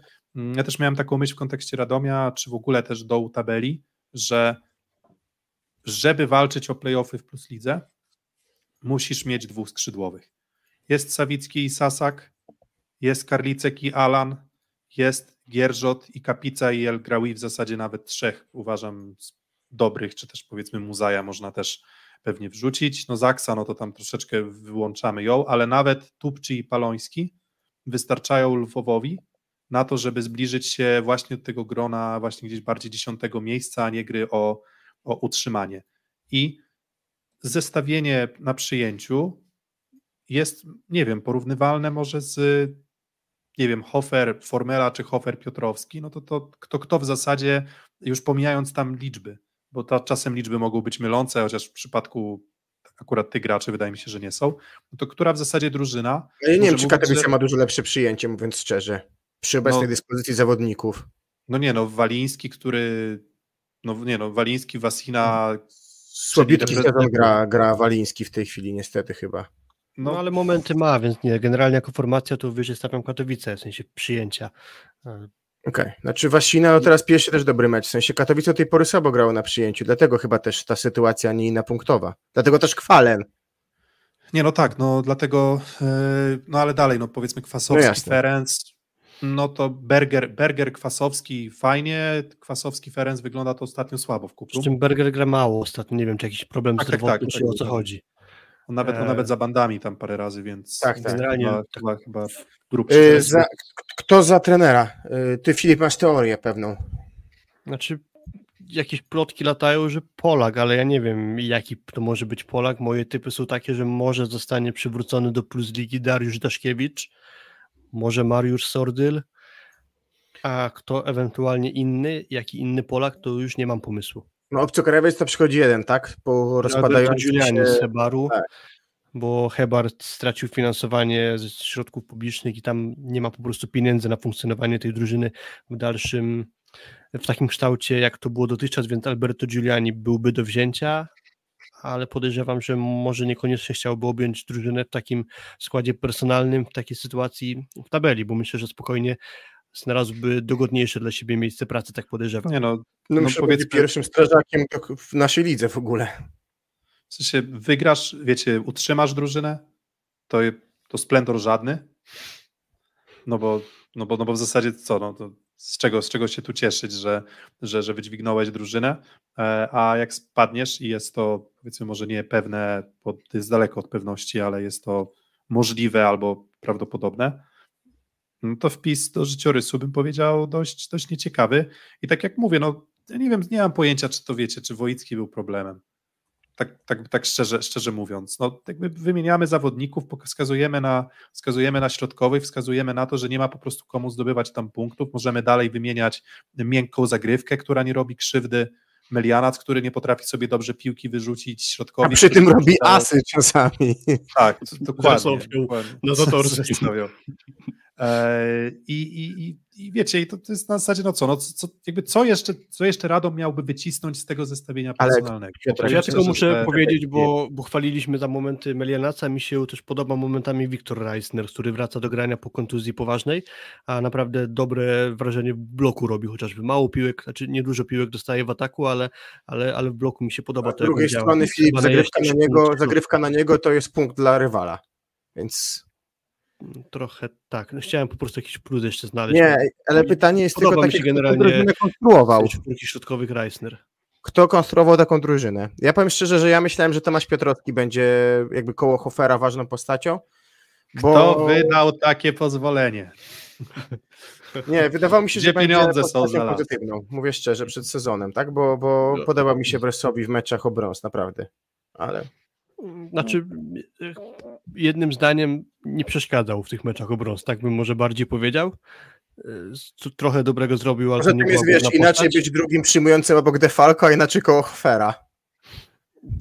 To też prawda, natomiast co do tego, kto zbudował drużynę, za- czasem mnie przejaskrawie oczywiście, ale czasem mnie bawi to, że mm, mówi się o jakimś trenerze, że on sobie ten skład wybrał. No, ale masz realia takie, że no nie masz przypadku Pawła Wójckiego wyboru, czy bierzesz Piotrowskiego czy Defalco.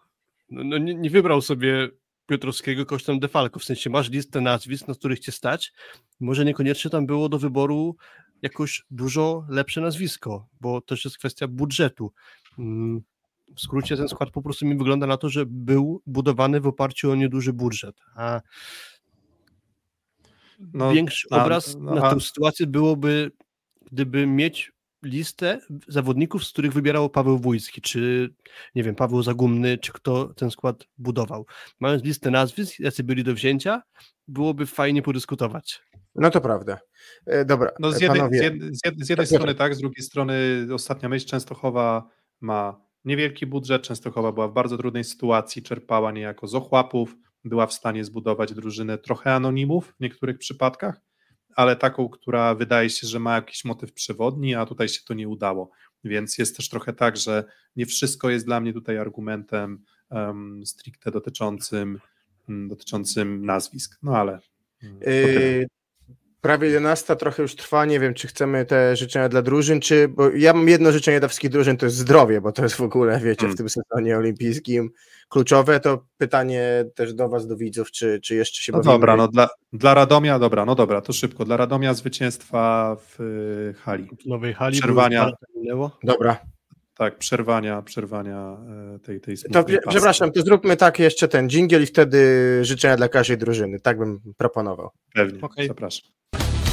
Szósty set. To my życzymy, a wy piszecie na czacie, co wy życzycie. Dobra, Radom, zwycięstwo we własnej hali. Dobra, jedziemy wyżej, Wyboru Katowice. dobrego trenera w Radomiu jeszcze. Dobra, faktycznie, Katowice. A, Kompletu na hali o 15.45 we wtorek. Ja bym powiedział, że meczem w spotku. Już wtedy znaczy, że byłby dobry rywal, hype, wiadomo, coś takiego. E, no ale myślę, że no nie wiem, no, myślę, że, na, na tym etapie sezonu życzą sobie utrzymania. Też, spokojnego więc- utrzymania chyba, bo no, widmo jest dość duże, ciężkiego bytu w Lizdze, bo, bo chyba trochę powyżej i wynikowo ocenialiśmy Katowice, a póki co wygląda to dość kiepsko i, i dobrze, że ten transfer Saity się trafił, bo byłoby chyba jeszcze ciężej. Świetny transfer, nie trafili, na razie, nie naprawdę. trafili, nie trafili właśnie z wyborem rozgrywających, a trochę wczesna gwiazdka, ten transfer Davide Saity tak się zaczyna Ja- to klarować. Ja to, ja to nie wiem, czym nie wolał Seity za Tuanigę, powiem szczerze, jak czasem go obserwuję, ale to... A wie, e, wiemy, to- że jest... To jest masz, ży- masz życzenie, że może Saita za Tuanikę jeszcze. Nie, no ja nie mam inne. wiemy, że Dawid jest mocno wierzący, także może stąpił po prostu na tą ziemię katowicką. E, Dawide, dobra, e, koledzy też z, z, z, z klubu górniczego, nazwijmy to Kuprum Lubin. Zdrowego burgera? Zdrowego burgera? No myślę, tak, no myślę, że zdrowego Bergera, bo i, i może powrotu do takiego rytmu gry, jaki jeszcze prezentowali w, w pierwszych kolejkach, bo, bo, bo, bo, bo od, od tego zwycięstwa ze Ślepskiem Malow Suwałki to w Ciężary. zasadzie, w zasadzie duże, duże ciężary, no i może nie wypuszczania e, meczów, w których masz 24-21 w trzech setach z rzędu em, i przegrywasz wszystkie e, bez wyjątku. No ja jeszcze że- liczę, że Kajetan Kubicki wypłynie i wygryzie Żelińskiego z wyjściowej szóstki, na to bym liczył. No i Marek, śmieję, Gęb- Marek Gębica, kibiców na hali. No, E, Też. Ja- ja- Z, z tym Żelińskim się śmieję, że chyba pierwszy raz ja miałem rację w kontekście czegoś z wami, takiej jakiejś dyskusji, więc A, że Żeliński będzie grał, tak? tak, tak, tak, to chyba, chyba rzadko tak się zdarza. Skra. Stabilizacja. No, bo podejrzewam, że zrobienia kroku w, naprzód w następnym sezonie, bo w tym sezonie moim zdaniem będzie im bardzo ciężko zrobić cokolwiek, przybliżyć się na przykład do, do, do playoffów, tak jak mówiliśmy. Może być tak, że, że ta strata będzie już parunastu punktowa do ósmego miejsca, więc, więc, więc po prostu mówię, lepszych perspektyw na, na kolejny sezon. No i stabilizacji myślę finansowej, takiej zarządczej pod kątem też pewnie innych władz spółki głównego sponsora.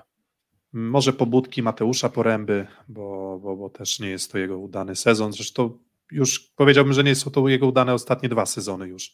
Em, więc zdrowia też dla Mateusza i, i, to jeszcze na czacie, co jest, żeby Lemański lepiej czytał grę. No to myślę, że też niezłe, chociaż akurat myślę, że nie, i w tym sezonie i tak jest pod tym względem przyzwoicie. Mm, Exex System z Hemarpol Częstochowa, co, utrzymanie? Tak, no i hypu na, hypu na siatkówkę w Częstochowie znowu, bo myślę, że potrzebujemy tego ośrodka. Tak, Filip? Tak. I, i ja mam jedną, że żeby co najmniej jeden zawodnik z tych Espelandów, Genesów i Bogwer em, pokazał chociaż zalążki jakiegoś tam potencjału boiskowego.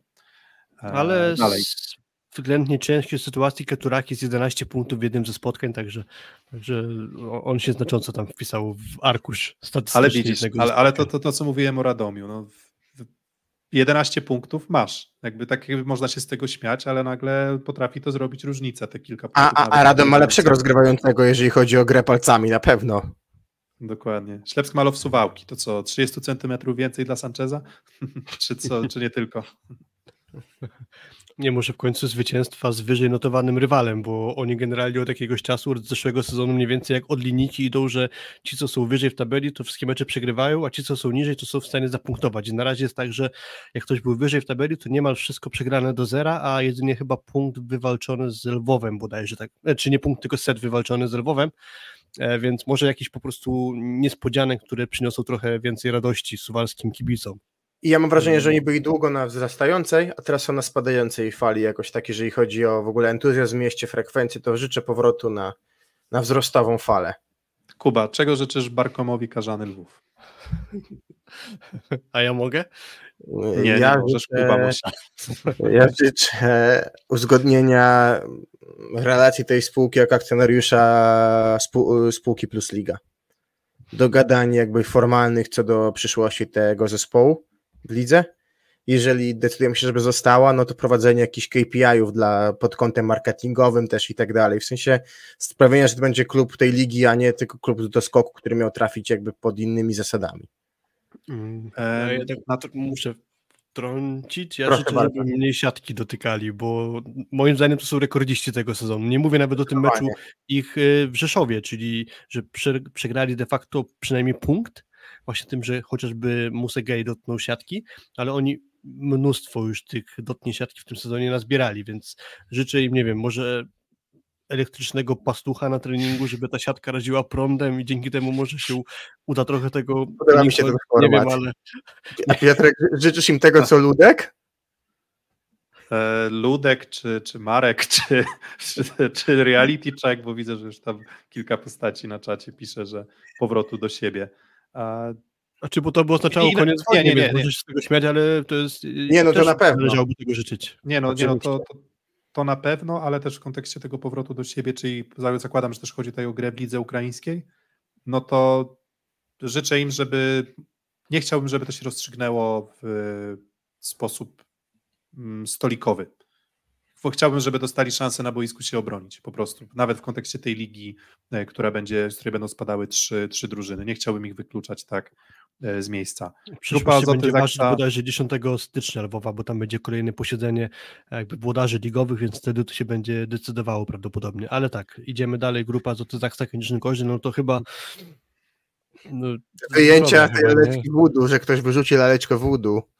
Tak, jak to, jak to z tymi życzeniami na święta jest, że jest zawsze jest no zdrówka, zdrówka. no. I jeszcze raz Zdrówka. I zdrówka. słyszysz, o, I słyszysz zdrówka od 35 osoby, z którą się dzielisz opłatkiem, ale w przypadku Zaksy to, to, to im więcej tych życzeń, im jeżeli one będą miały swoją siłę e, rzeczywiście stwarzania jakichś cudów, to, e, to, to myślę, że, że zdrowie, zdrowie powrotu do zdrowia. mm, A jak będzie zdrowie, to będzie, wiesz, yy, i szczęście, bo to ktoś mówi, że na Titaniku mieli zdrowie, a szczęścia nie mieli, nie? Dokładnie. Więc nie wiecie, dokładnie. klasyki, czerstwe klasyki, Nysa, panowie. Co, Mm. przechylanie tej breków na swoją korzyść? No właśnie, wygra, Nysa wygrania. Przegrała. tak. Cztery tej breki Nysa przegrała w tym sezonie. Nie no, w tym sezonie cztery, ale, ale ogólnie jest tak, że jak patrzyłem na poprzedni sezon, to, to też było tam trzy, teraz jeden, jeden wygrali w poprzednim sezonie, ale, ale to jest tak, że faktycznie w tym sezonie wygrania tiebreaku, czy też może częstszego wygrywania tiebreaków, bo niby to rzut monetą, a Anysa co zagra, to, to, to, to przegrywa. Mm, To jest drużyna numer 8, numer 7, Indyk Polaze to jest Olsztyn. Znowu wracamy chyba do zdrowia. Ja mam osobiście, że żeby nie było ryzyka, że stworzy się jakaś seria meczów bez zwycięstwa. Wygranej u siebie, tak Tak. jest. Wygranej myślę, że że... szy- szybkiej wygranej u siebie, myślę, więc nawet z tą skrą myślę, że już może być niezły, niezły moment na to. No i oczywiście zdrowia, szerszenia. Mm, Niech kąsi. powodu do irytacji trenerowi Weberowi. dokładnie. O właśnie, spokojny Javier Weber będzie oznaczało, że jest to Weber zadowolony, więc może właśnie też takiego spokojnego Javiera. A Tref Gdańsk. Dalej, Dobrego powietrza dalej i niech wzrastają dalej gwiazdy, niech to będzie taka kolebka talentów y, polskich, niech się powtórzą historie Marcina Janusza, żeby przez Gdańsk do chwały nam zawodnicy rośli i myślę, że tego trzeba życzyć i tego, żeby, żeby może nowa władza łaskawiej spojrzała na Gdańsk. Chociaż to takie może życzenie trochę, trochę no, myślę, trójmiejskiego serduszka. Tak, tak. Ale to myślę, że inaczej, żeby względy polityczne nie decydowały o, o, o wsparciu, Bingo. a decydowało po prostu jakiś tam rzeczywisty wkład i ekwiwalent marketingowy. I dokładnie, I to jak wygląda społeczność i tak dalej. Nie, tak, bo, bo jakby ja nie, nie chodzi mi chyba w nowej sytuacji politycznej, ani przynajmniej uważam, że nikomu nie powinno chodzić o to, żeby nagle ci, którzy wcześniej mieli lepiej, teraz mieli gorzej. I, i, i, i, i vice versa, więc myślę, że, że tak. Bogdanka Luk Lublin? No tam wydaje się, że to wygląda wszystko prosper, prosperuje w dobrą stronę, więc chyba utrzymania właśnie tego trendu zwyżkowego. Pamiętamy rok temu, 6 stycznia byliśmy w Lublinie, spodobało nam się atmosfera w hali Globus i to jak wygląda i wydaje się, że idzie krok do przodu, więc dalszych kroków naprzód, no budowania mocnego ośrodka. Celem był playoff i chyba, znaczy przynajmniej przed sezonem, więc tego chyba też należy się trzymać, żeby Lublin zakotwiczył w playoffach. Mm, no i po panowie takich dla... dobrych transferów z zagranicy jak Tobias Brandt. I Thales no, też jest duży plus. I tak Thales, tak. Um, Aluron CMC warta zawiercie. Um, Możemy powiedzieć żartem hali, a tak na poważnie to Zdrowia, zdrowia dla e, syna e, dyrektora prasowego Michała kwietko Ogromne, ogromne gratulacje dla całej rodziny. Tak serdecznie pozdrawiamy i Beatę i małego Kubę.